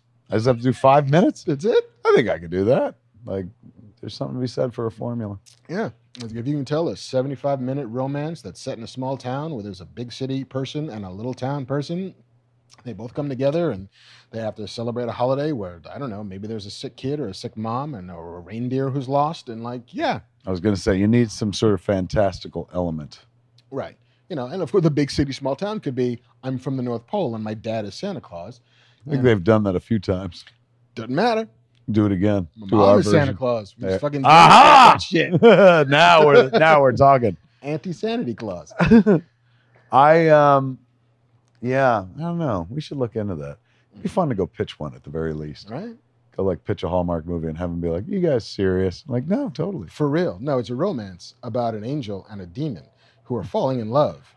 And I wonder if we could sell that because I would totally legit make that movie. like a for real romantic comedy between an angel and a demon set in like Hell's Crossing, Texas or some shit like that. Ooh, Couldn't do that. gotta be 'cause- Connecticut. Conne- Seems like all those movies are set in Connecticut or something. Did you see there was a news story? I don't know why I'm, I'm like Mr. Digression also, and I'm not baked at all. was a it's news contact high. About this, uh, this, this two people were killed in Murder Kill River.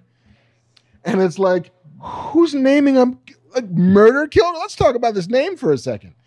That's where you set your romantic comedy, like on the shores of Murder Kill River. That's the true. Two people find love.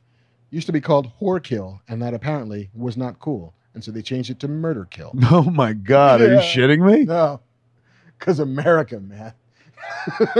It's so crazy that they're like, I mean, well, first off, let's not even touch why it was called Whore Kill in the first place.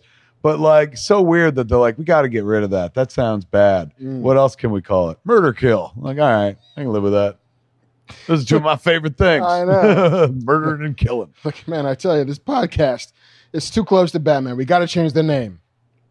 Murder Kill. Murder Kill, Murder Kill Beyond. we get a cease and desist from the fuck murder kill. Yes. Uh, oh no, that's fuck Mary kill.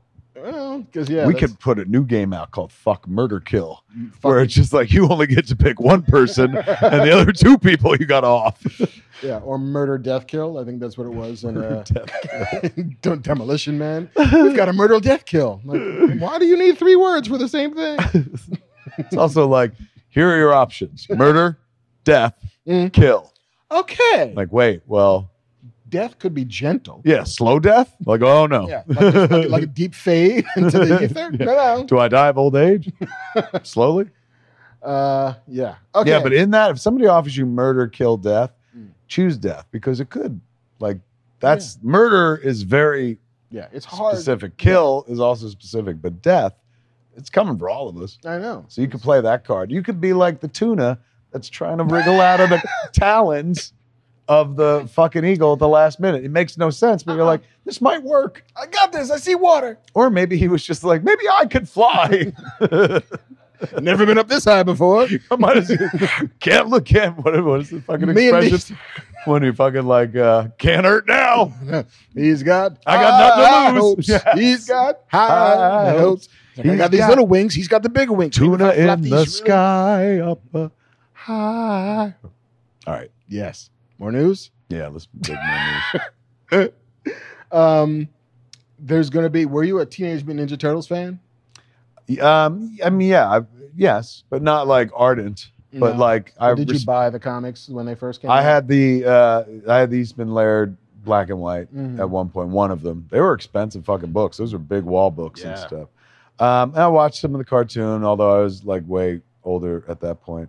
Uh, but the toys were, I was already grown up when the toys happened. But I have nothing but respect for the for the turtles. I always love the fact that their origin is deeply tied to Daredevil's origin Mhm. all of it is like Daredevil country. Uh, they were big fans of Frank Miller's Daredevil run, and so Teenage Mutant Ninja Turtles uh, origin, the ooze, you know, fucking Mhm. that that turned them into the turtles, was the radioactive isotope that blinded Matt Murdock that Mhm. falls down the sewer. So I was always like, Mhm. that's so fucking metal. Instead of the hand, it was the foot. It was the Foot Clan. Um, and it's just so strange. Like, Marvel never went after him or anything. Like, I guess of ult- ultimately when they did the cartoon, they altered enough where obviously you couldn't tie it to Daredevil. But, and even when they did the black and white, they weren't like Daredevil, but it was just, Mm-hmm. they were fans Yeah. who were like, oh, we'll reference the thing we love. And they became richer Oh yes. than everyone involved with Daredevil ever. it's like all right. So Daredevil's mentor was Stick, and so ours is gonna be Splinter. Splinter. It's uh yeah. See, that's why we work so hard. all we need to do is go find something we like, change the names, make them turtles and rats, and we're all good. it's like uh it's. This fucking- isn't an elf like formula we have to I know, crack. Oh, It's Spaceball. It's, ba- it's Mel Brooks basically. It's like hey, you know what? Uh, sure, you could be uh, Barf and not uh, Chewbacca, and you could be All comes back Yogurt. to Mel, Mel Brooks, doesn't it? it, yes, the the cinematic Mad Magazine of our youth. Oh my God, he was. Remember seeing History of the World, Mm. Part One? It's good to be the king. so funny. Night Gems Queen. Bond Gems Queen. Um, what do we got? Uh, so yes, Teenage Mutant Ninja Turtles. Yeah. Oh, Uh, Seth Rogen going to do Seth this. Rogen. is Evan as well. They do Uh, everything together, they don't they? do indeed. Yeah, Seth and Evan are, in, are involved. They are Gordon producing, Gray. not writing or anything. Um, they're not writing. They have let's see who blah blah blah blah blah. Jeff Rowe, who did Gravity Falls, is directing, and Brendan O'Brien, um, who did Neighbors, Sorority Rising, Mike and Dave Need Wedding Dates, is going to write the screenplay, um, and it's full CG. Um, Paramount is heating up their Nickelodeon Hmm. animation, and they're doing it for them. Mm-mm. And um, yeah, fuck it, like More turtles. More on a heroes on a half shell. Look, Turtle power. We uh, like you and I will be on our deathbeds, and there'll, there'll be another incarnation of the turtles coming. Like they're never gonna let that die No. because boy, oh boy, what a cash cow it was at one point. And obviously, every time they do it, somebody makes some loot from it because they keep fucking telling this story. Yeah. I don't know. I don't know what the demographics are for TMNT Me neither. anymore. Me neither. because like Gotta be little kids. I mean, you'd think, but like maybe it's one of those like generationally renewing things where like if they put out a thing every generation, like oh yeah, it's green fucking ninjas. How is that not a thing that I'm down for? That's true. They Um, eat pizza, Fuck yeah, they do. Like and they're guy- just edgy enough for a child. You know what Right. I'm saying? Your parent, as a parent, you're like, all right, they play with weapons and they fight crime and they eat pizza and they listen to their fucking boss splinter or whatever or a uh, splinter. Mhm. You know, these are good morals for my kid. yeah, and it's also like it's three teenagers kind of bristling against authority who Yes. knows that you know.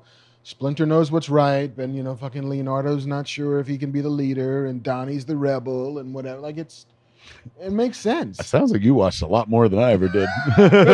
fucking Donnie's the rebel. Leo's the heartthrob. Oh, Raphael, he's still too fucking loner. Um, the uh, the so there'll be more turtles. Yes, Turtles feature film Can't CG stop them turtles coming man. soon. No, you can't. You can't stop Uh, that. Shit. bets on April O'Neil and, and Casey Jones returning. Uh, can't search what something is about. I can search by title, actors or directors, and categories like horror or action. Do you have a Jarvis? what the fuck was we that got all a about? oh, Friday. Good lord. Well, because if you're gonna have Siri and you can customize her voice, why would you not make her fucking sexy British, you know, virtual assistant? Very true. Why did she come to life and start a- talking to I you? think maybe I clicked. She's like, Mark, st- and wind up your show. yeah. It's time to come So home. The internet is tired. they want to go to their homes. that Um, yeah, I don't know why. It's Siri just decided she wanted to be part of the show. was a maximum overdrive moment. No oh, shit, my watch is gonna steal my hand. And we're going to see the big truck with the green goblin's face on it. Yeah, we The will. best part of that movie. Uh, Um, anyway, um, more Beavis and Butthead is coming. Mike Judge just I signed saw that. for a two-season deal. Oh, well, I, I'm game for that. I mean, I guess it's going to Comedy Central. Yes, So it's not going to be them watching videos going, huh, huh, huh. probably not since there are no more videos. Right. So it sounds like you'll be actually doing adventures, probably more like the movie. I think so. You know, it's it's I'm all for it. I met that guy, Mike Judge, 23 years ago, and I still remain impressed by his character. mm, Never seen him since, man, but I liked him so much. And he was so like, oh, shucks. You know, considering he was the guy that did fucking Beavis and Butthead, he was a real sweet dude. yeah. But it seems as if he he uh, he made the version of Hollywood that he wanted it to be. You know, and it's like, you know what? This will be the way I do it. I'm going to make Beavis and Butthead for a bunch of years. I'm going to make King of the Hill for a bunch of years. I'm going to go off and do Silicon Valley for a bunch of years. Mm. and then like surround myself with people that I like who seem to be cool and aren't assholes, with the rare exceptions. You know, there's every now and again a, a bad apple gets in the bunch. Um, but he never seemed, he was a little bit George Lucas that way. I Hmm. think he's an Austin cat. And so I think that a lot of that stuff was based in Austin around him. He's like, I, I'm going to bring the work to where I live and, and these are going to be my values. And here's how I'm going to make some shit. And why, why have it be shitty? Smart guy. Very smart guy. Large pie, fry, coffee. it's my Hank Hill. It's very Hank good. Hill. Thank you. Nice. Um, yeah, that boy ain't right. that boy ain't right. Margot Robbie has signed on to be a pirate of the Caribbean. What? She can't be Harley Quinn and a Pirate of the Caribbean. She can't be two things. Surely she can't. She, She is. she is. Uh, Yes. that sounds like a good, a good idea. It, it took uh, Hollywood a long time to come to the idea of an all-female pirate movie. it uh, it would seem to make a ton of sense. You know, is this Disney doing it? this is Disney doing it. It's and a, it is a Pirates of the it's a Caribbean. Pirates of the Caribbean movie. It's not. I think it's a spin-off of the mainline Pirates movies because apparently now there's a pirate verse right. because everything needs a verse. Um, but uh, So but they've known about Jack uh, Jack Sparrow. Jack Sparrow is probably a character in the world, if not going to be a character in the drama. Gotcha. Um, but yeah, and like Christina Hodson, who wrote um, Bumblebee, is writing the script. They don't have a director yet, but That Bumblebee trailer made me cry. it's it's actually still- a really solid movie. I haven't watched the movie because I don't want it to like Say they fucking would've not cried live up to anymore. the trailer. But it sounds like it worked. Yeah, no, it's a solid movie. Um, and yeah, there's tons of like awesome. There have to be tons of awesome female pirate stories out there. They're like, why couldn't you tell that fucking story? Real, real ones too. Yeah. And to be fair, like the original trilogy or heptology, however many pirates they made, Right.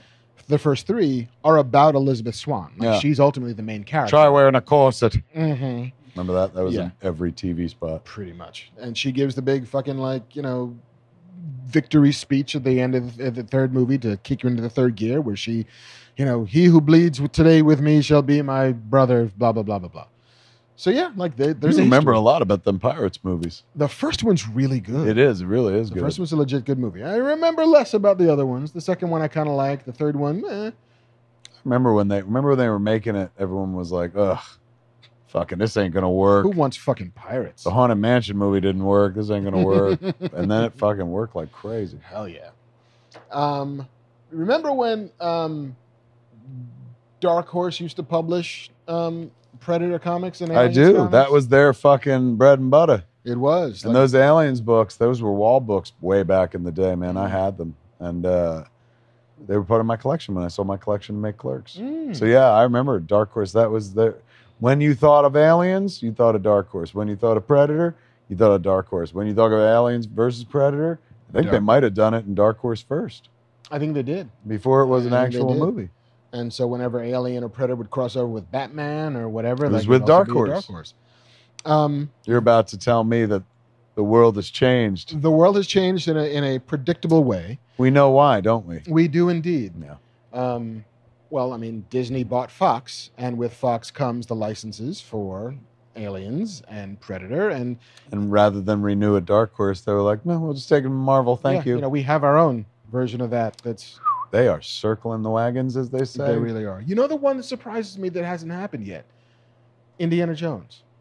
what do you mean? There are no Indiana Jones comics. There used to be. Marvel published them back, Back, in the day. that's true. But like that's that would seem to be a thing that if Marvel decided they wanted to publish, they could sell. It's just crazy, man. They're like, no, we own this. We're good. Yeah, we Nobody got it. else needs to do this anymore. We got this. We'll Put them do in the this. vault. And or we'll make it through our own fucking comic book company. We have our own comic book company now. Yeah, So now that means you have a chance at seeing like, you know, fucking Iron Man versus Aliens, mm-hmm. Iron Man versus Predator, Predator. versus the Avengers. yeah. That'd be fun. Like, you know, not for nothing. I would Uh, I would read that. read the fuck out yeah, of, like, that's good. the Avengers taking on a fucking ship full of predators. That'd be dope. That'd be crazy dope. So yeah, do that, Marvel. Now that you can. You heard him. Yeah, make that happen. Um, there may be a Scott Pilgrim animated show. Oh. Yeah, there was a, an interview at Entertainment Weekly when they were talking about um, you know potential sequel, Yeah. and uh, everybody pretty I think it was ten year anniversary of the release of uh, of Scott Pilgrim, and so reunions are the coin of the realm these days in entertainment journalism. seems that uh that the yeah and josh Mm. gad has cornered the market Indeed, on those uh totally. those very heartwarming let's get the gang back together Uh, we got all the fucking Lord of the Rings on a Zoom. We got all the Back to the Future on the Zoom. Um, do uh, you think they're doing it all out of the kindness of their hearts do you think money's being thrown around there i heard that people are being paid Uh, you know, it it it which does. no crime whatever No fuck, crime at all. but it's always presented as hey this just happened Yeah, like I call these guys up. and, yeah like, I they're found them like, on the internet go figure What but else was I gonna do? these are well organized Indeed. I mean, Very well you got to get organized. cameras in these motherfuckers' houses, Yes. and like somebody's paying for that. So it's Yeah, not yeah. just like you know somebody Zoom bombing in. It's like no, there's a plan. and god bless them but You know, because hey, like they're Well- providing a service. A little truth in advertising would be nice. Eh, But you know what? We, we neither here nor there. we all love fantasy as well. Yes, but uh, but Edgar Wright um, was talking about how like yeah, you know, there's been conversations about doing an animated series, and They should. The the books the, that they're based on are lend themselves to Yeah. a cartoon. The Brian style was O'Malley very has a very cartoony. clean and clear style, and there's seven of those books, if not more. I think there's seven, maybe eight. Um, yeah, just why It's a isn't no brainer.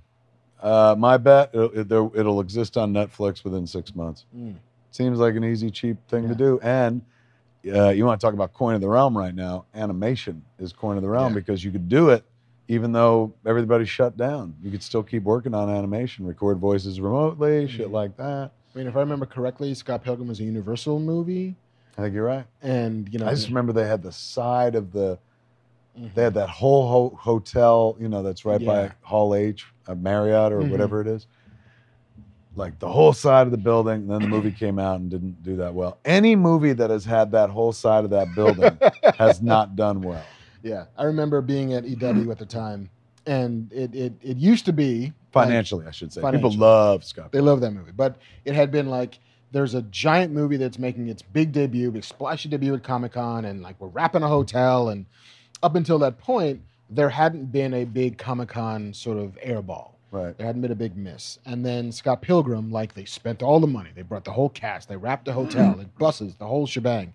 And then the movie came out, and like it did fine for something you wouldn't have. Ta- it did fine for an indie movie. It made something like 20, 25 million dollars in its theatrical run. I think Did very well on video. it cost a little more to make, but it did very well at home Yeah. video. Yeah. but like it was the huh so it seems that like even bringing a thing that seems like it was the the the echo chamber effect of comic-con Right. that just because because- at Comic Con, everyone was like, holy this is fuck. gonna be the next fucking big thing this is gonna be 300 times 300 and like, it wasn't and it was the first time that we you know especially as journalists and even as fans were like well maybe the things that like you know there's an, there's the comic-con effect that within that ecosystem everybody loves it but only that ecosystem seems to want it It happens at Sundance. happens in Sundance. The Sundance effect, like they blame it on the altitude.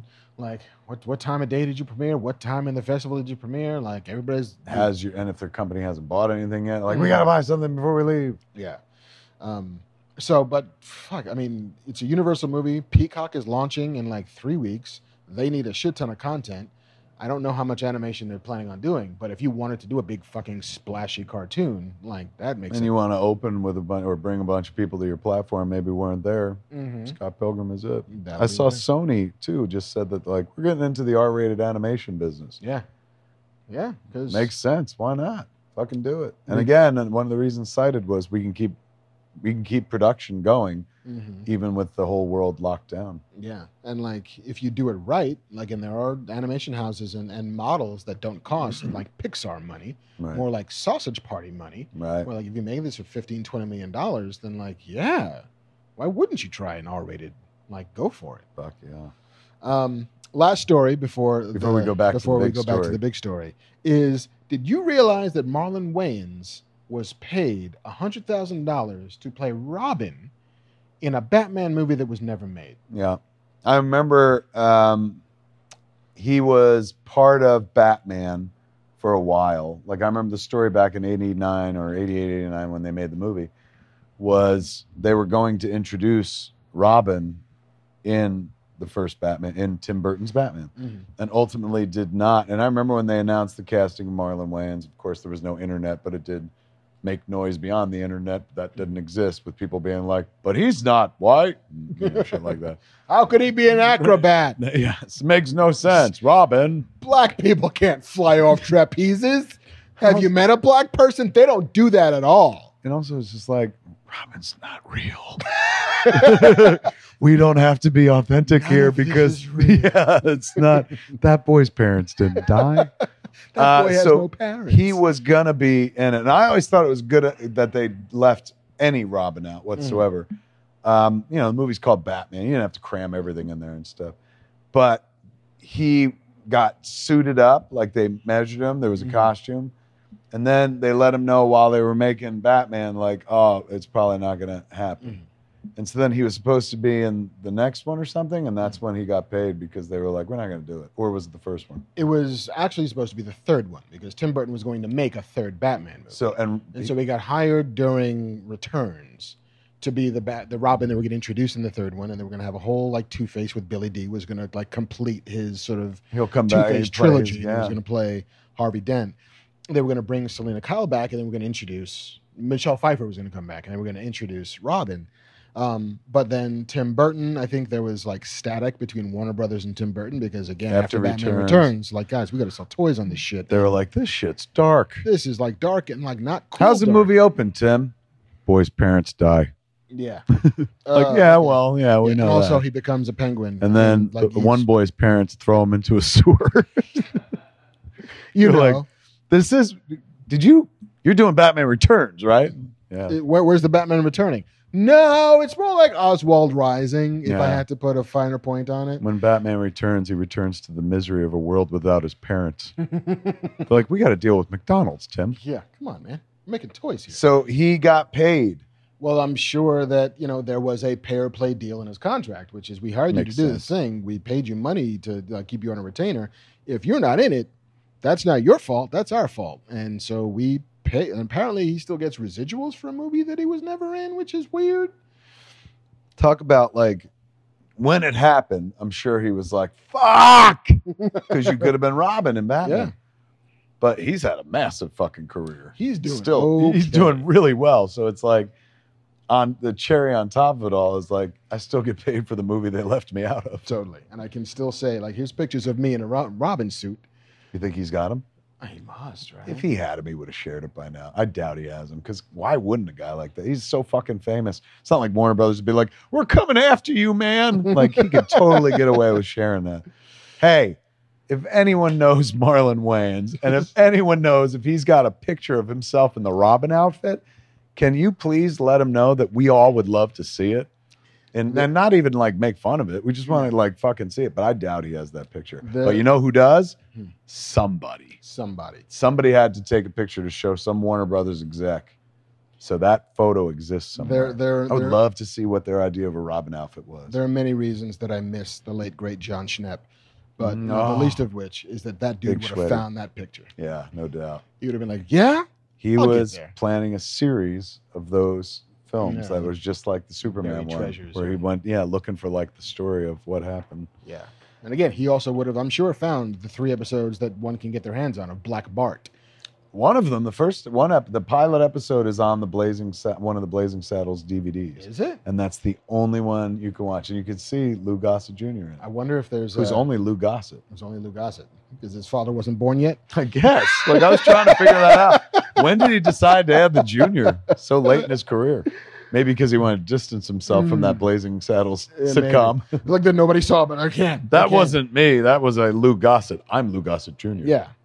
Um, and one tiny little story that I don't have very much information on because I just saw it before we got in here Okay. is that uh, for Jurassic World 3, um, for which they are returning to production, I want to say in like July with this month, later this month in overseas. Is the plot about fucking COVID? Because dinosaurs don't scare me anymore. Yeah, dinosaurs deal with it. They, they'll wear The masks. dinosaurs get COVID. and then they just watch the dinosaurs drop. And like, so that's what happened. It's, Credits. it's trying to build masks for dinosaurs. They're bringing everybody back, too. They got Sam, Sam Neill, Neill. Laura Dern, and Jeff Goldblum. and Jeff Goldblum. That's the news.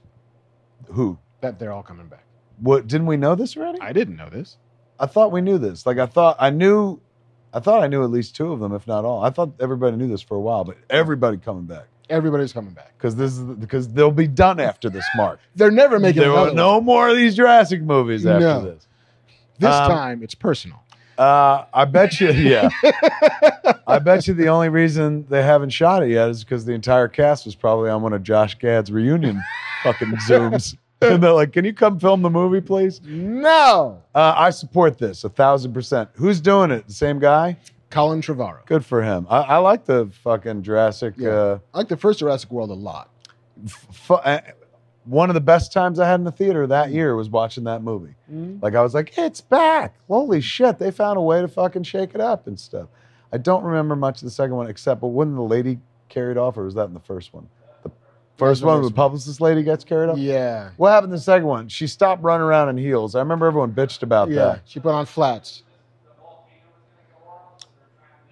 Yeah, and then some comp- yeah, some company comes in and steals all the dinosaurs, then auctions them off at a secret underground like dinosaur auction. It also had one of the most haunting fucking images in any of those Jurassic movies, if not any Mm. movie at all. When they're getting off the island and that one lone dinosaur, I'm gonna, it's gonna fucking.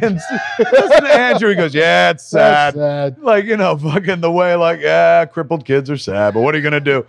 fucking, it was heartbreaking. Like I. I, I, I literally kept rewinding and watching that fucking moment where he's like, whoa. And then they kept going on with the movie. I'm like, fuck the rest of the movie. What happened to that guy? Did you just see that? Holy shit! Somebody help him! um, I remember when uh, uh, when uh, uh, Blair Witch Project. was going to uh, Sundance. A friend of mine, John Pearson, was a producer's rep on Clerks. He was working with that movie as well. So he had sent me the VHS of the movie before they went to the festival. I hadn't gotten around to watching it, but I knew what it was. John was like, "This is a, a fake documentary, but they're playing it very real and stuff."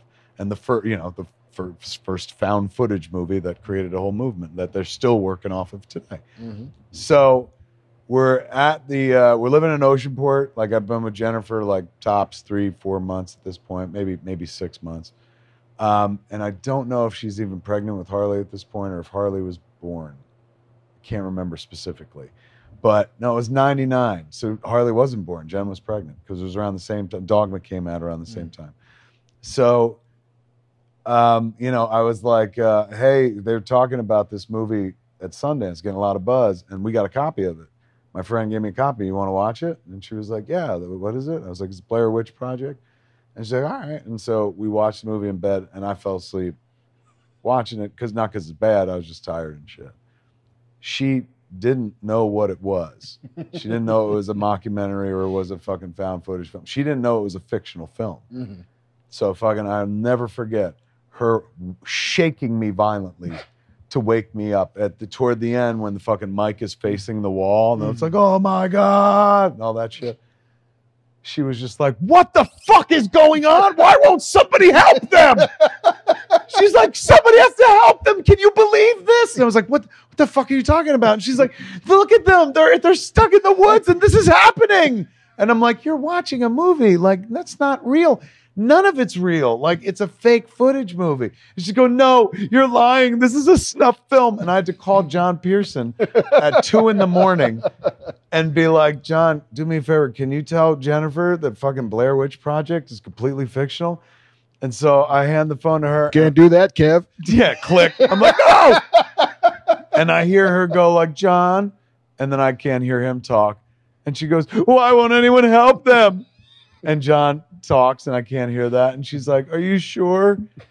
This is horrifying. She fucking bought it.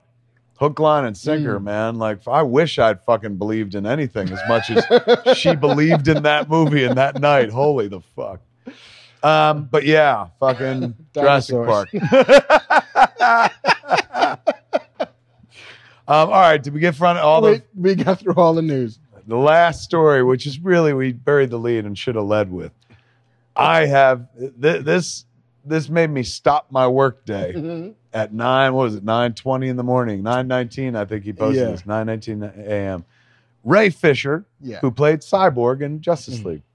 And for context, um, very often when stars are going out doing press for movies, they will never really cop to any issues behind the scenes because they're trained, Mm-hmm. media training happens, and everybody's signing on board and like, we're all going to be troopers. We're going to fucking sell you this got to movie. sell the thing. Gotta sell the thing. So when somebody asks you what was like making the movie, it's like, oh man, we were in great hands, and you know, I felt very comfortable, and you know, I, I nothing but faith in, in in our filmmakers, and you know, I'm really glad that the movie is what it is. Like it's it's kind of par for the course, and you can start to kind of read between the lines if you read enough of these things, if you see enough Parse of it a these little things. bit and be like, ah, I Yeah. think there's some Maybe friction I don't there." know, but it's probably not the truth of it. But we, you clearly were not all one happy cast. like for example, Jim Carrey while promoting Batman Forever wasn't out there going like Tommy Lee Jones was such a dick to me. Yeah, Like he was just like, oh my god, it was great to work with Tommy Lee Yes, Jones. he's a legend. He's a hero. So glad I finally got that experience. Like it's it's the the lingua franca of selling a movie is you just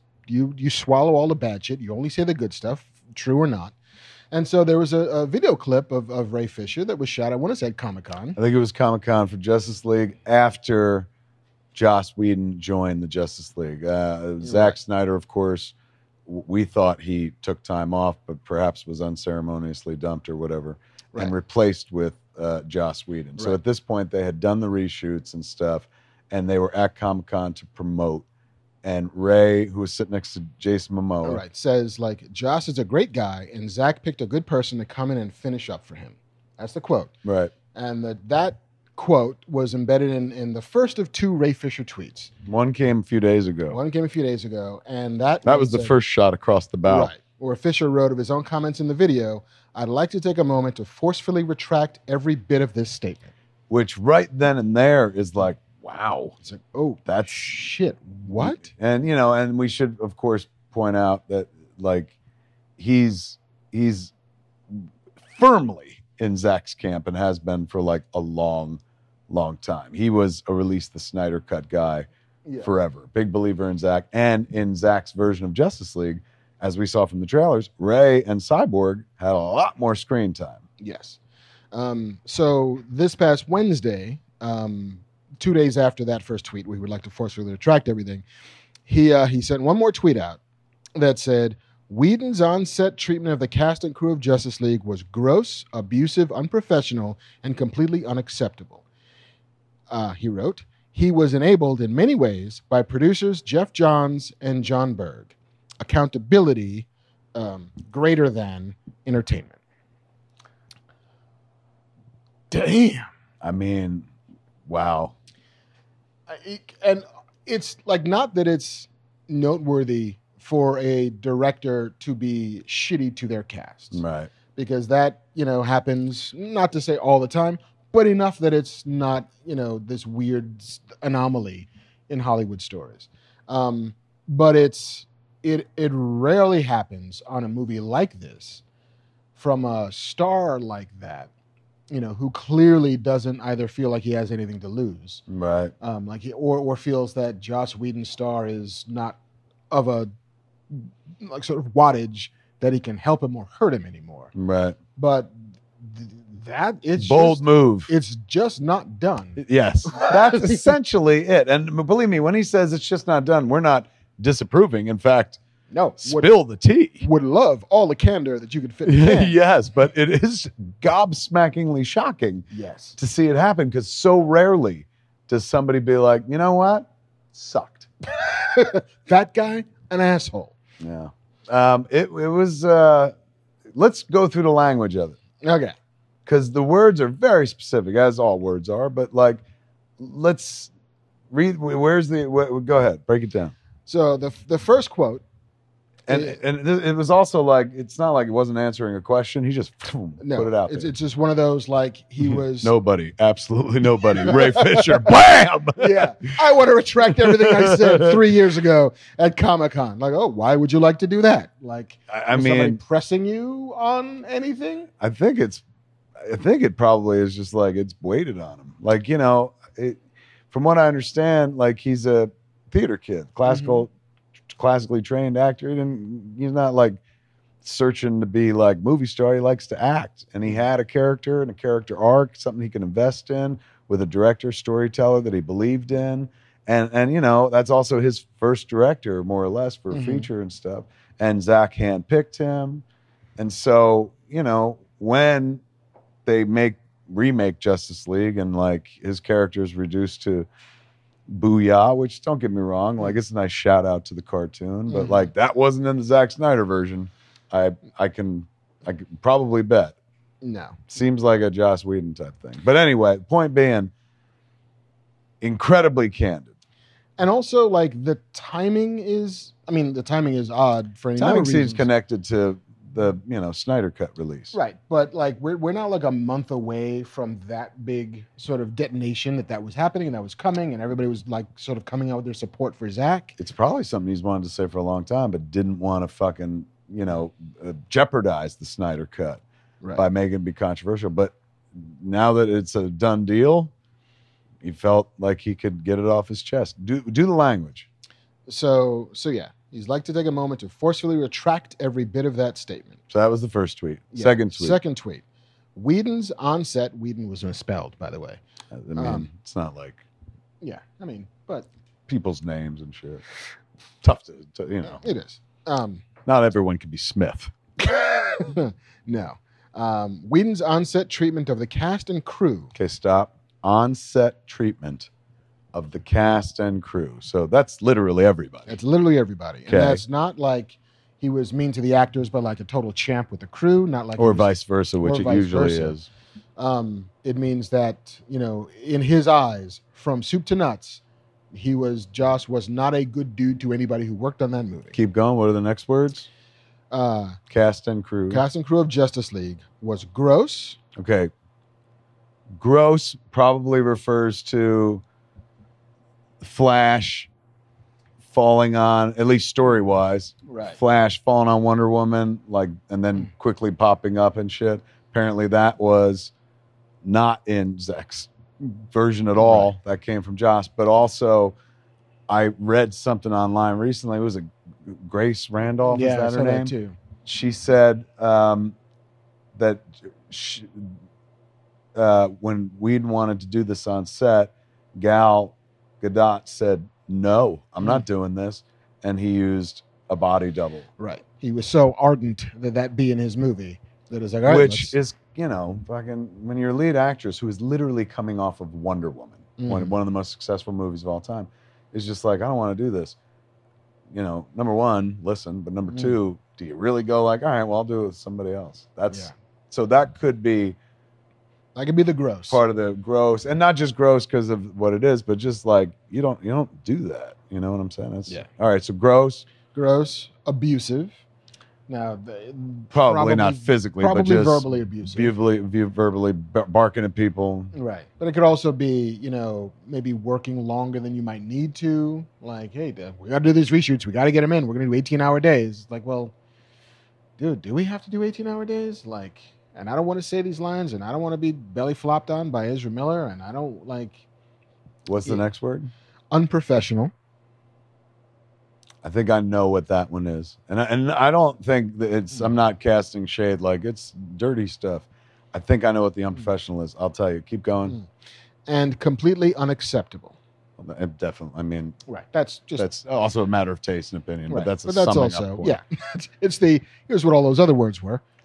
Um, I I w- I wasn't there. We weren't there. Nobody could know except these cats and stuff. But like, uh, I remember remember uh, like uh, when I went to the Skywalker set. Some Mhm. people had worked on Solo and just both versions of Solo and both versions of of Justice League um, there the the special effects guys said that there was like a fair amount of trashing of um, the Zach's version of the movie on set Mm. by Joss. Um, again, I don't, this is what a special effects guy who worked on both versions of the movie told me, but that he would kind of like cut down, dismiss, and you know be negative about Zach's version, which he had seen Mm-hmm. and all these people had made together without him and stuff. And so the guy had said that it was kind of uncomfortable on set Mm. because like the people that he was talking to about not liking that version of the movie were all people that had made that version of the movie. Right. So that I think is probably the unprofessional thing. Like you don't do that, like especially Mm-hmm. Right. if you came in to, you know, help out in a during a bad moment in the director's life and stuff. But that's hearsay. Uh, you know, that Mm-hmm. ain't fucking fact or news. That's just what somebody told me. But it does kind of line up with with Right. this. And it also lines up with the second part of the tweet, which is he was enabled in many ways by producers Jeff John and Jeff Johns and John Berg. Because if the studio, as we've all heard, you know, and everybody seems to have gone on the record about saying the studio was unhappy yeah, with that version of it, if Joss is going to badmouth that version of it, allegedly, um, very allegedly. then that would be a kind of thing that if the studio representatives are there, they would share that vision and that version of what the movie was. Right. And so if if you know if the minders are also of the same mind as you are, then why wouldn't you say these things out loud? Um, maybe that's the enabling that Right. that he's talking about. Well, and also just like they, I'm sure those somebody had to make the decision to let's change course on this movie. Mm-hmm. And I mean, I didn't, I didn't know Jeff had that much power, but apparently, Yeah, I mean, I think he was he was on set for much of the movie because you know a lot of that is his baby. You Yeah. know, from beginning to end was that like let's he was he was handed the reins of the DC universe to help shape it and mold it. He was he was to be there, Kevin he was Feige. supposed to be there, Kevin Feige, and this was supposed to be his moment of my crowning achievement was getting us to Justice League, and he was apparently at the very least you know involved in the decisions to bring in another director uh, and for the director to be Joss Whedon and to give him what he felt he needed to be able to do that job, which was you know a kind ear from his studio executives who were perhaps indulging his derisions on set. All of this is hearsay. All of this is supposition. Mm-hmm. Yeah, we weren't there. We're not. None of So us were please there. don't report it as these guys said. We're just Yeah. saying what others have said. Yeah, we're, we're connecting dots. Some may be specious, some might not. But if Point we're- is, I think, look, there ain't no dots to connect on the fact that Ray Fisher does not like Joss Whedon. no, I think that's what comes across loud and clear. totally. Didn't respect a vision, uh, didn't respect uh, how he worked, didn't seem to respect him at all. And it sounds like he didn't respect him because he felt completely disrespected by Joss Whedon. Um, There's a tweet that Ray had put out on June 6th, which said, I don't praise writer Chris Terrio and Zack Snyder for simply putting me in Justice League. I praise them for empowering me, a black man with no film credits to his name, with a seat, That's at, the- right. He had no film credits. this film was his credits. first his first film. with a seat at the creative table and input on the framing of the Stones before there was even a script. The Stones being him and his father. Right. Um, so, yeah. So he was involved. So yeah, he You know, he I'm- watched his version of Justice League like evaporate Mm. and turn into the version of Justice League that nobody liked. Like yeah. it's not the one that anybody was like, yeah, they did it. Like it's not like you know, Batman v Superman has very ardent, passionate followers and stuff like that. Uh, the Justice League, I I don't think has a bunch of people defending it, fighting for it. No, I think they It's were. patch job. A they, lot they of were it's shocking. defending they were defending Zach more Yeah. than they were defending the film Yeah, and the desire to see what they you know attributed to be a, a, a damaged vision for what that was like we want to see what he wanted to do which i get and ray you know is very much like hey they they invited me in and let me help shape the lives of these two characters because i'm sure you know so two God bless them. These guys, Yeah, on the other that hand, motherfucker. wow. Yeah. I mean, yeah, man. Hats off to to Ray for speaking his truth. Yeah. And then maybe it's also like we seem to be in a social moment at right now, in a cultural moment where speaking one's truth and and lightening that load that you might have felt carrying for a long time. Um, I'm not going to say is in vogue, but is the spirit is in the air Yeah. of airing grievances and speaking truths and being honest and st- when when you're looking at you know systemic racism both in society and in Hollywood and how we protect some people while we leave others out in the wild to to fend off the wolves maybe that had something to do with his decision to be like you know what I'm tired of being silent about this guy who's an asshole who will go on, you know, making stuff, you know, and and to Josh's credit, he's a very talented writer. He's written some things that I love deeply.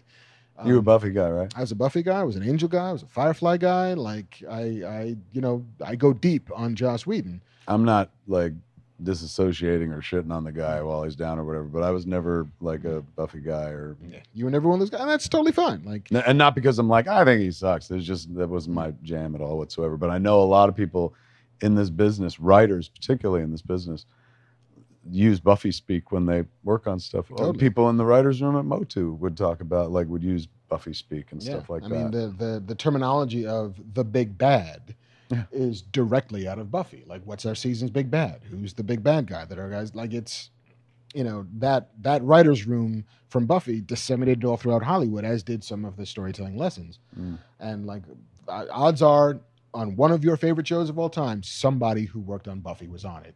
Provided it was made in the 2000s and above. Like nobody in MASH was in fucking the Buffy room. Right. But like, you know, it's what a deep cuts pull. You're like the only problem with Buffy, not enough Mash stars, not enough Jamie Farr. I was always waiting for Jamie Farr to show up. oh, clinger. Um, so yeah, like it's it seems to be a, a common issue that we end up having to wrestle with every couple of years is the trying to square it in your mind, loving the work of somebody who is not entirely above board. Um, you know, it, it it happens in the comic book industry. God knows that we've you know been sort of enduring the the the the battering of revelations about people who have been, you know, especially heroes of mine and friends of mine. Um, who've been like, oh man, that guy turns out he was a bit of an asshole. That's not cool. Wish that hadn't happened. And in Hollywood happens all the time. Like how do you how do you have growing up in the 70s and 80s and being a Woody Allen fan, still be a fan of Woody Allen, knowing full well here's the kind of things that he did? How do you grow up as somebody who loved Miramax as a studio having to reckon with the fact that these movies were produced by a monster. I'll do you one better. How do you reckon with the fact that your entire career is predicated on the sale of a movie to that monster?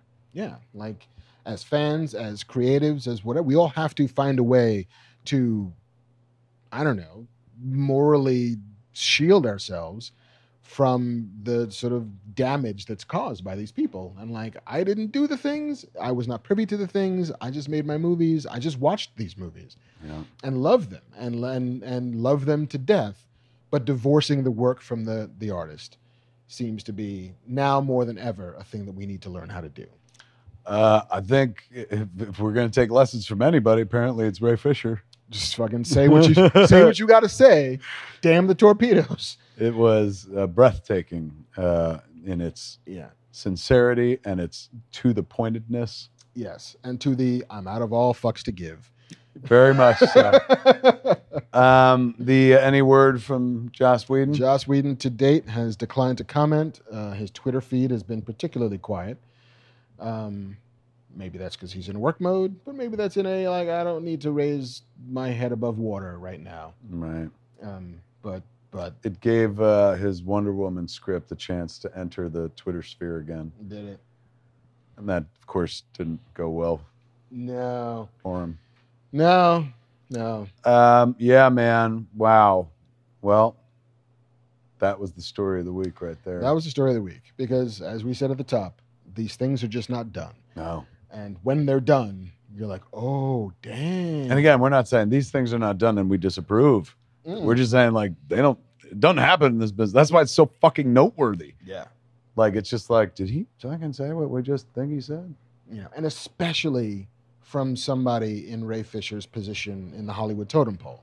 Like it's Just one, getting started. yeah, it's one thing for you know, fucking you know Jack Nicholson to say, you know what, Stanley Kubrick was a bit of a dick. Like he worked us really hard, but it's Nicholson, you know, and like he could say whatever he wants. Like that dude is impenetrable Yeah. invulnerable.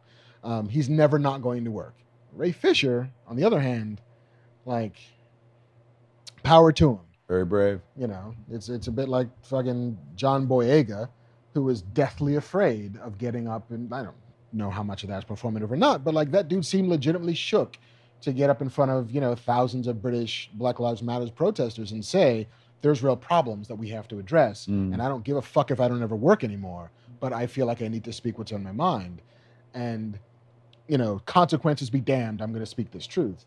Jordan Peele tweeted, "We got you. Yeah, It was like so the- nice. Just this this barrage of like Yeah. JJ's. Like, don't worry, buddy. You'll work forever." We- we got um, it's awesome. You know, but for Ray Fisher, like you know, he he there is not that much. He's all upside. There's not that much for him, you know, to circle his wagons around. But he's like, fuck it, I gotta say this thing because I can't I can't swallow this lie anymore. Good for And him. that's bold. So, good on you, Ray Fisher. Good for you, Ray. Tell you the truth. Um, that's all the news we got. That is all the news we got. We got questions. Uh, we get some questions. We got some questions. Uh, Uh, how's the audience tonight, JC? Let's get a JC shot.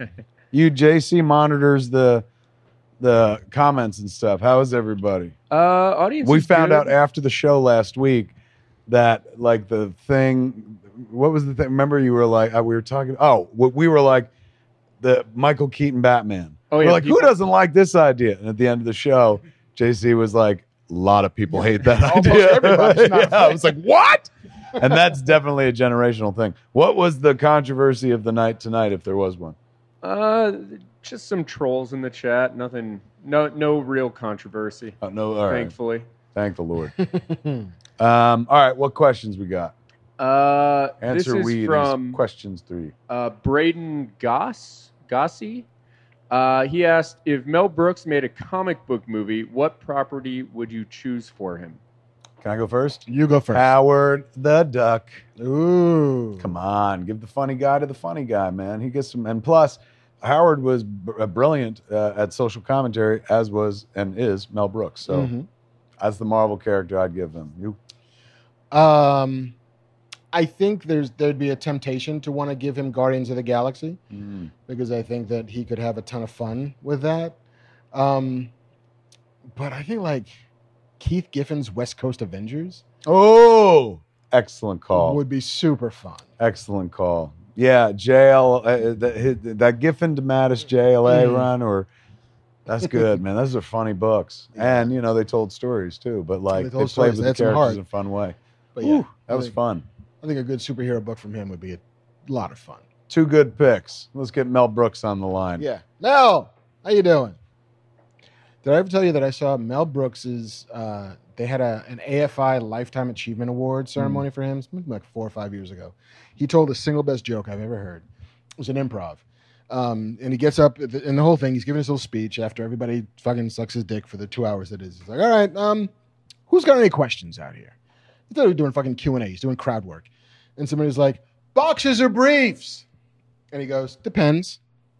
and I just like fuck it. Like that's pretty great. 92 years old, sharp as a tack, on his feet. It's pretty great. That's pretty great. Yeah, yeah. yeah. So, Fuck. yes. Now I got to burn that into my head as a Mel Brooks joke, or else it's gonna wind up in something I write, and I'm gonna feel so clever when I write it. Mark's gonna read it and be like, "Oh, Kev, I don't know how to break this to you." Yeah, man. Remember that night you were baked off your mind? No, because I Yeah. was baked off my mind. I was let like, "What? Wait, which? What? That's every night." Be Mark. more specific. yeah, narrow it down. um, all right, question one done. Question two. All right, question two is from Trent Gibson. Good Uh, old Trent Gibson. Hey, Trent. if you guys had to recast the main Avengers with wrestlers, who would you pick? Oh my God. I don't know that I'm versed enough in wrestling to Mm, Me- do me this. neither. Yeah. Can, can all of them be Jimmy Superfly Snuka? Let's make them all. Here, I know this much. Captain America would be Chris Jericho, just for the irony of a Canadian as Captain America. Plus, he's my hero. Um, but yeah, I, I don't go. I mean, I guess like Andre the Giant as Hulk. Mm. Um, yeah, I, I'm not well versed enough to to do wrestling. You. Yeah. I, Wow. I'm trying to find a Hulk Hogan to put in there, but I'm this not is even like sure. if we got a political question, I'd be like, I don't know. Yeah. Uh, jeez. Maybe- Reagan. maybe not so Uh, much with the tariffs. Lincoln. Uh, oh wow! I've, this has never happened before, but it's like I think we have to yield the floor to that question in as much as we can't possibly answer it beyond. Yeah. like he I said, yield my time. He's- Suck my dick. Fuck you. amazing.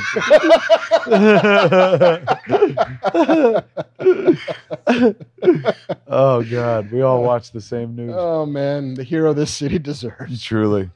um, all right. So give us a different All right. question. All right, roll on to a different one. Uh, ZB. Sorry, Trent. Sorry, Gibby. Uh, ZB, if you could produce a sitcom for the 1970s, what would the premise be and who would you cast? You can use modern actors and themes if you like. 70s sitcom. Hmm. Um, can it be a spinoff? Yeah, it could be suppose a can spin-off. whatever you want. I let me see. 70s.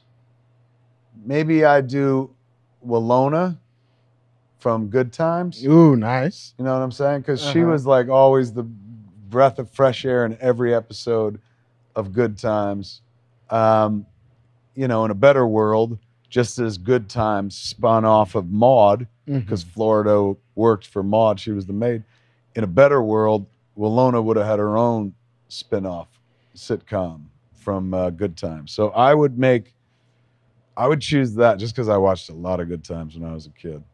Um, I'd go for because that because then you could bring Penny into it as well. Ooh, nice. Yes, I'm showing my Good Times geeky. Mm-hmm. My Good Time Geek is coming out. Um, yeah, I'm saying the Willona spit off from Good Times. That means that every you get every week you did it- get a different guest from Good Times. So JJ could be there one week, Yeah. Michael could be there one week, James Senior could pop by because they all live in the same building. Mm-hmm. Not very creative, but I, I like my I, I I would watch that show thank you. because Who do we cast it with though? And do we cast it? Well, we cast it with the actress who played Willona if we're doing it in the '70s. right. if we're casting it with a modern day actress, um, who who's in Pretty Little Fires? Little Fires Everywhere. Who do I like? Um, Carrie Washington. Kerry Washington. there Nice. you go. Modern. And not the day. young Kerry Washington because you also liked her. Remember, there was a young. oh the actress. actress who played the young version of Carrie Yeah. Washington on that show. She was fucking phenomenal. Maybe her. She could pay, play Penny. There you go. what do you got? Uh, I kind of want to do. I kind of want to do a sitcom about the f- the first black sailor on a submarine, What are you calling it? Uh, um, I kind of want to call it like Zero Dark Thirty, but you can't call it that. Going down, uh, down scope. One silent, run deep. We could play on that. Yeah, but like John Amos Oh, I'm in. as a as the black sailor on a on a all white submarine. So it's like about integrating the service a little bit, and uh, so you get the social commentary, and it's on a submarine, which I've never seen a sitcom on, but I've seen enough sub movies to know that there's enough different kinds of sets and shit. There's only one sitcom that I can think of. Operation Petticoat was a movie. They Mm. turned it into a sitcom at one point. wow, Took place, I believe, it took place on a sub. They had to paint the pu- subs pink, if I remember correctly. of course they did. Um, I would watch that. I'd watch the fuck out of that. That'd be kind of fun. In the grand tradition of like you know sitcoms set in police precincts, Yeah, which we'll see less of, I feel these days. that's right. Barney Miller's and, and yeah, just like here's a kind of dangerous job. I but mean, what's it here's a even mean for like Brooklyn Nine Nine? yeah, I, I had suggested there's a lot like one person I remember seeing on Twitter was like, what if just tomorrow they're in a post office? And they Uh, just switch and they the just format and don't they talk never about say it. anything I about was it. like, what if we do that? But it's a firehouse. Just like one day it's like, hey everybody, good to be back in the firehouse, isn't it? What happened and to talk Terry- about how much everyone loves firemen. Yeah, ooh, everybody's on board with firemen. You know what they don't do? Shoot black people. believe I believe he's right there, kids. I, Yeah, you don't even appreciate have to go to Google to check that out. they they don't carry guns. Yeah. So no. Zero Pinocchios. That is a fucking fact right there.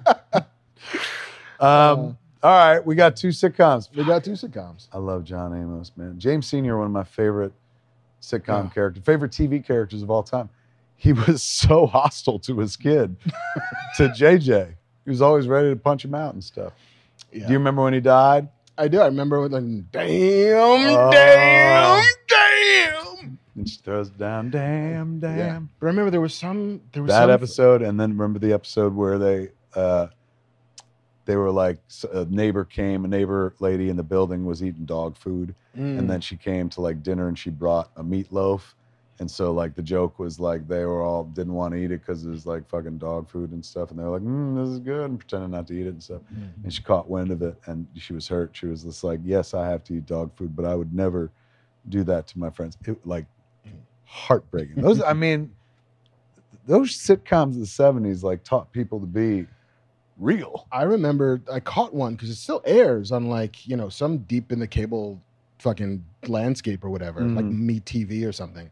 And there was an episode about testing bias, where like Michael was taking some standardized tests and like had done really poorly on it, and then you know In so- the '70s, in the 70s. So like Florida and James, like truck into the fucking like to talk to the superintendent. Like, well, how can you ask him about things like, you know, fucking they haven't talked about Hamlet yet. They haven't talked about like, you know, what it's like to buy a house. Like all of these questions, you know, are the kinds of questions that he has no life experience to answer. Right. If you ask him about these nine things, he totally knows it. And if you look at his testing for like empirical studies, like math, this kid's off the charts. History, he's off the charts. But these like interpretive questions, he's always going to fail it's an episode you could do today. absolutely i was shocked and also i then i because it was like a saturday i had nothing better to do i then looked up all right when did this episode air You fell down the i rabbit fell hole. in the fucking rabbit hole and it you were was like, I'm having a lot of good times.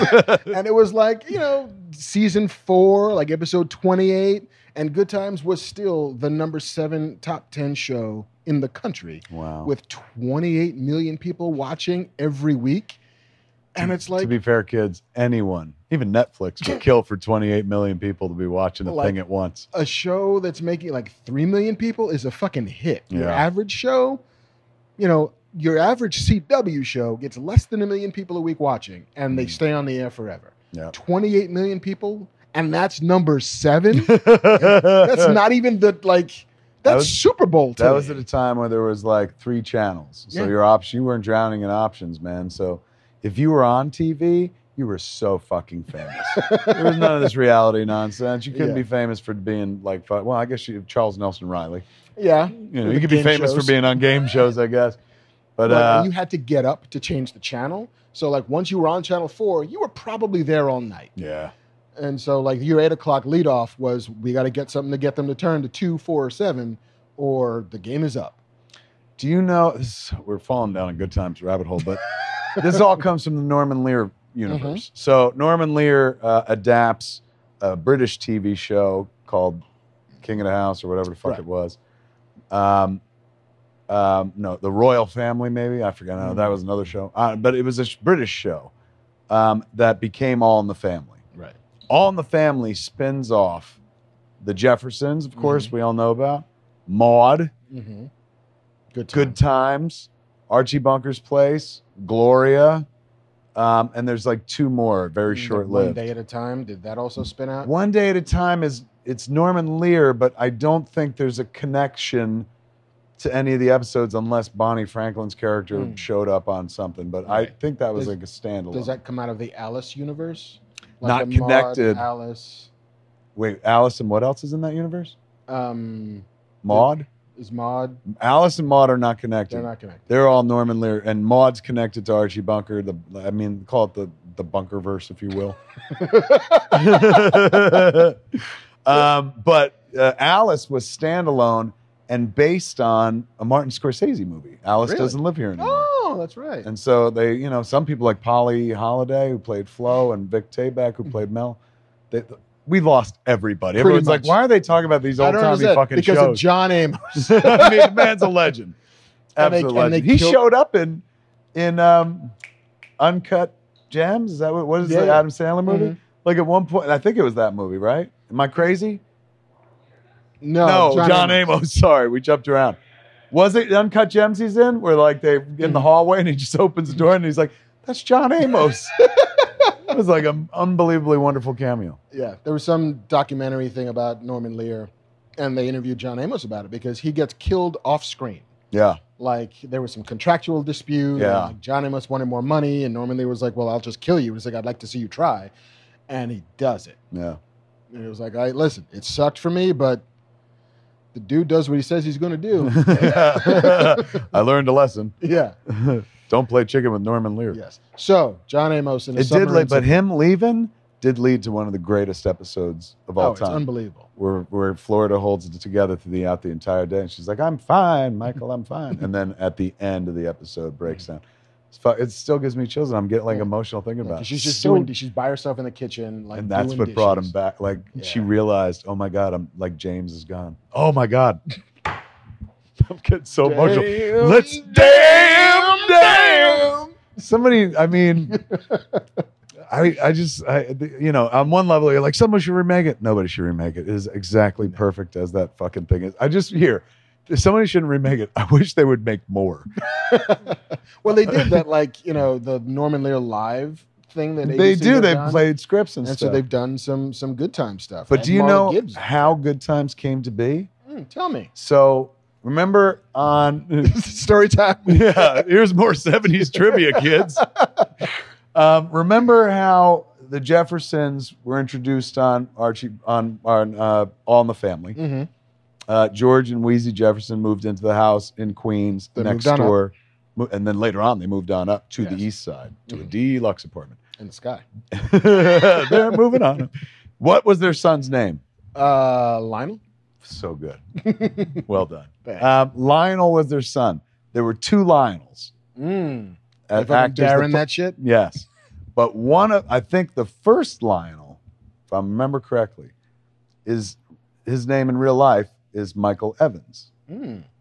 And the credits of Good Times, creator of the show with Norman Lear, who I think he might not be the creator, he might be a producer, but whatever, is Michael Evans. Michael Evans. The young boy, the young son who Mm-hmm. was the smart kid that we were talking about and stuff like that. Not like JJ the rock Mm-hmm. star and not Thelma, his sister. The youngest Evans kid is named Michael Evans. So Good Times is the story of his life, his childhood and stuff. Mm. Fucking beautiful That's awesome. So- essentially he was on a set with Norman Lear and telling stories, and Norman Lear was like, "That's a fucking show." Yes. You know what? I need that brain not to be doing performing. We're gonna find another Lionel. Isn't that crazy? You got to come and write me a show. um, Good for you, Norman Lear. yeah, And Be- good- better for Michael Evans Better for for being on set and Yes. being like, "Let me tell you some stories." Got a great So, show. A Out of it. long-winded answer to a question that started 45 minutes Yeah, ago. I, I forget what we were responding to. Person's like, I didn't ask about good times. yeah, tell me about 1970s television. I guarantee history. you, though, some people right now are going to look up good times and be like, is it Yeah. as good as they say? Part it of it- is phenomenal. They I- should have called it phenomenal times. I really kind of want like the ringtone, my ringtone to be damn, damn. Damn, Hello. damn. As opposed to the far easier dynamite. That's too that's too Yeah, trendy. if I let it get to the third damn, I'm just not picking up. damn, damn. Um, all right, third question. Take us home. Please let it be about Norman Lear, because we're on fire tonight. We're all Lear all the We are time. all all white dudes. We're Let's kill the it. we are the Lear jet tonight. Mel Brooks, Carl Reiner, yes, Rob Reiner played Meatball. yes, Meathead. That's right. He was Meathead. He's connected. All right. Uh, last question. This is from Lucas Capomassi, uh, and he wants to know if you guys could pick an avatar for a Ready Player One type virtual world. What would it be, and what magic item? Oh, somebody caught Ready Player One on HBO this month. Am I allowed to pick an existing IP? Yeah, I think would that's have the to be. idea. Is So I could Ready be- Player One just Yeah. sucked everybody's IP. So who would what? So like when he's going on his date, he like tries out all these ideas, and then the one he settles on is Buckaroo Banzai, ultimately, and that's that's his that's his. I feel confident, and I'm gonna kill the world. That wasn't in But- the movie. Yeah, it is. In the movie, Yeah, he but- plays Buckaroo Banzai. Well, before when he's going out, he's trying all these clothes, and fucking Lena Waithe is the big, weird, uh, like hooking thing. It's like you gonna wear that? You gonna wear? Oh, you're going bonsai, and he like you Ah. see him, and he's got the, the collar flipped up and the thin. Yeah, Who would I be? Oh, who's my avatar? Fucking Batman. This is the only world in which I could possibly be Batman. I would choose Batman. But then, do you you don't act like? Do I get to act like my avatar? I mean you can if you want it. Do I have his skills? Is what I'm saying, or am I just dressed like Batman? Because I could do that in the real Yeah, world. I think you're just dressed like Batman. oh, fuck that. Because I could do that now. I was I doing mean, it you- because I want his powers. Although you could have like the magical item that we're also saying the in-game thing. what is the be- magical item that gives Batman his powers? The death of his parents. Pretty much, Yeah, it's just like it's the, the it's the Bruce Wayne credit card um, accepted all over the world. I, don't, I guess I should probably pick somebody more magical and powerful, right? Oh, fucking Cthulhu. Damn. Yeah, nobody picks Cthulhu. They really don't. Yeah, I'd stop dreaming and wake the fuck up, and everyone would be like, ah, the terror of my mind. And uh, I'd have a lot of room You would. No. in it's, this world. it's a real estate uh, cleaner outer. I feel nobody picks Cthulhu. I'm picking Cthulhu. And what magic do I need? I'm fucking Cthulhu That's fair. in the House of Riley. Anyway, over to you. Um, picking an avatar for Ready Player One for my virtual world, I am 100% going to be Lando Calrissian. Which one? Uh, Classic or New yeah, no Coke? classic, not not the new Coke, but you know, and the magic item is the fucking cape, which is like you know plus Invisibility one. cloak? It's it's just plus one against in- inhibitions. It's like a fucking magic item where like anybody who sees that cape and you just fucking give a little furl, like And suddenly they're they'll do whatever you "Oh, want. He knows what he needs. You really belong with us among the stars. Truly, you truly belong with us here in the, in the clouds. Clouds. What Boy, have you we- fucked up that line big time. I know. You better get that cloak on. You better I'm practice your lines before you become. I'm gonna need it Lando. because nobody will care because I will wave the cloak, and then uh, and then yes, what have we here? nice. Ooh, that does sound like him. You practice that line. That one I practiced. That's like you practice that like you practice that Dune speech over and over. you know that cold. What have we here? What have we here? Um, that's a good call, man. Lando Mm. Calrissian. That'd be kind of cool. Um, you know, or fucking like Michael Knight. What? I mean, the two most opposite things in the world. I Really, feel. but, like, did you hear the ridicule in my laugh? I'm like, what are you high? um, just so that Kit can be my magical item. You just want a friend. It's so cute. I want a talking car. Hey, what's, buddy. the- what's really cute is like the Hey! truth of Mark's story is like I don't want to hang out with any real people. I just want a car that will talk to me I don't because need. I'll have a friend who will talk to me who's also useful to get me to places. I don't need anything. I just got my car and this paddleball game. Um, were you a big Knight Rider? I was a huge Knight Rider fan. Did you? You know how like we watch shit and you'll pick it apart and be Mm. like, it's not real. Or break it down. Did you do that to Knight Rider? No, not Knight Rider is Maybe a bad- that's why you do it now because you spent your childhood going, that talking car is possible. No. Anything's possible. Hundred percent believe it. Like, yeah, th- sure, I would like an ejector seat. and I would like the capacity to go up on two wheels whenever I want to. Not that I would need to very often, but I want to be able to. I want Such turbo boost and jumping over shit. I want them to give me like hotel. I want basically want my phone to also tap into my car and then do shit for me. Such a douche.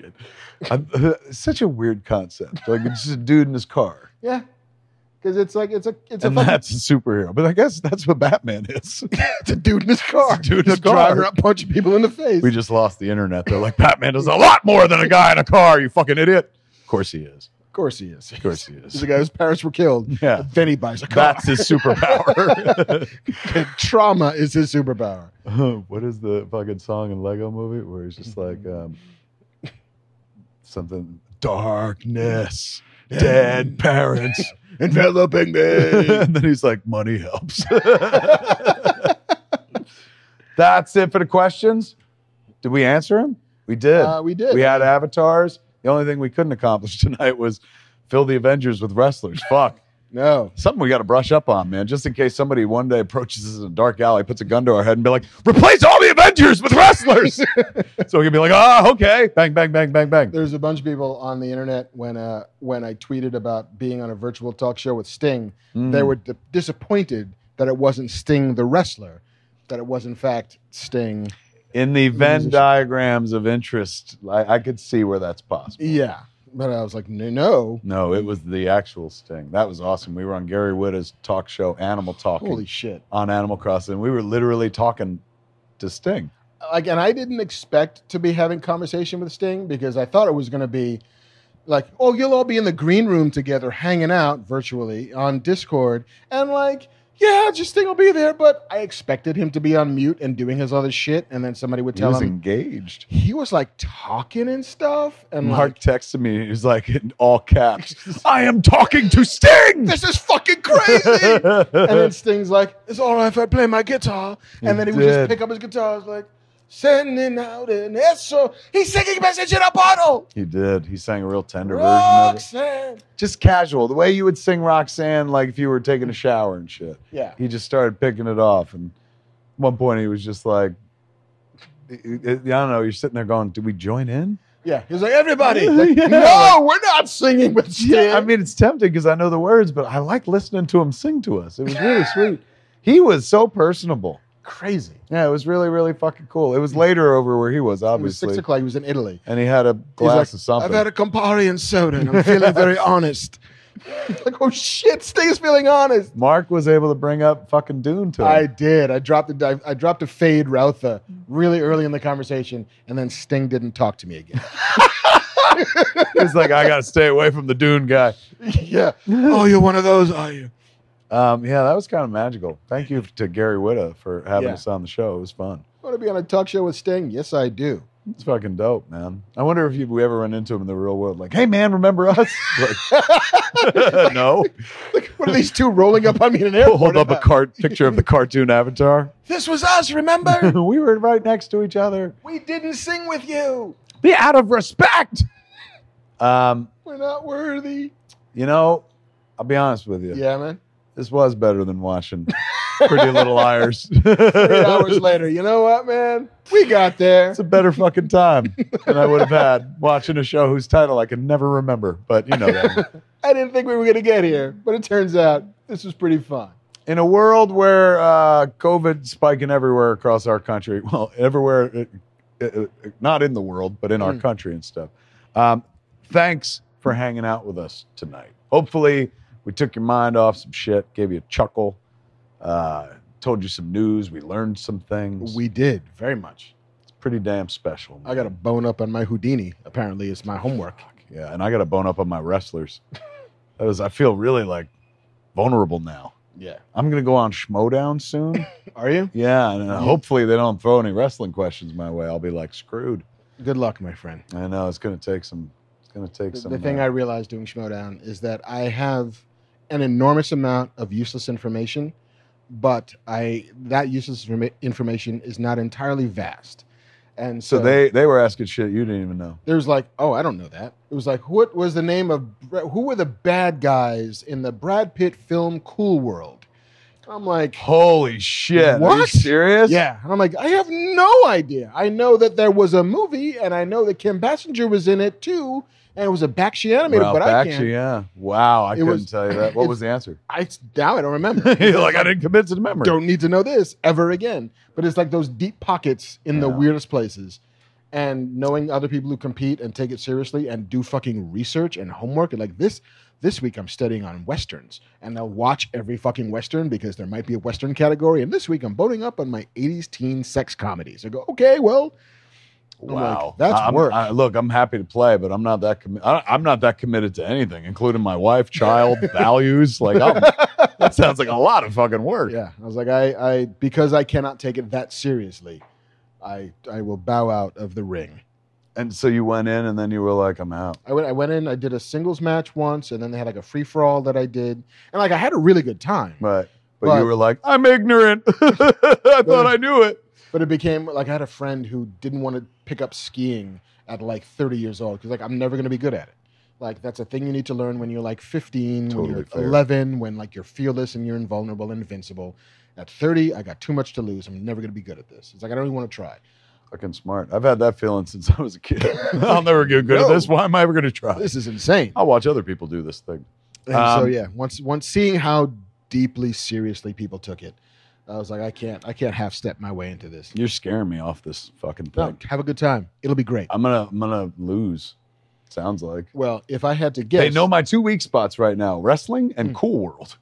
I just admitted it on the air. uh, I, I would like to see the, the the wheel of things of topics you can choose. Like yes, eight out of ten of them will be Kevin Smith movies, and then one will be Cool World. one and then will I'm be like, wrestling. oh fuck, spin it again. Like, he sorry. hit on wrestling every Oh time. man, I know because I know a lot about Kevin Smith. man. Uh, did you have a good time la- tonight, ladies and gentlemen? yes, we did. We sure did, man. We thank you for joining us. We thank JC for kicking everybody out of the scum and villainy cantina as we Yeah. do our show, man. Um, Thanks for heating up the COVID, JC. Yeah, thanks very much. thanks uh, to this man to my left, without whom there is no show, Mr. Mark Bernardin, ladies and gentlemen. Thank you, Mr. Smith. Uh, and that concludes our contract for this evening, ladies and gentlemen. Uh, this has been Fat Man Beyond. I have been Kevin Smith. I have been Mark Bernardin. Tune in next time. Same fat time, same fat channel, smodcast.com, or YouTube.com slash Kevin Smith. for the good of all Cree.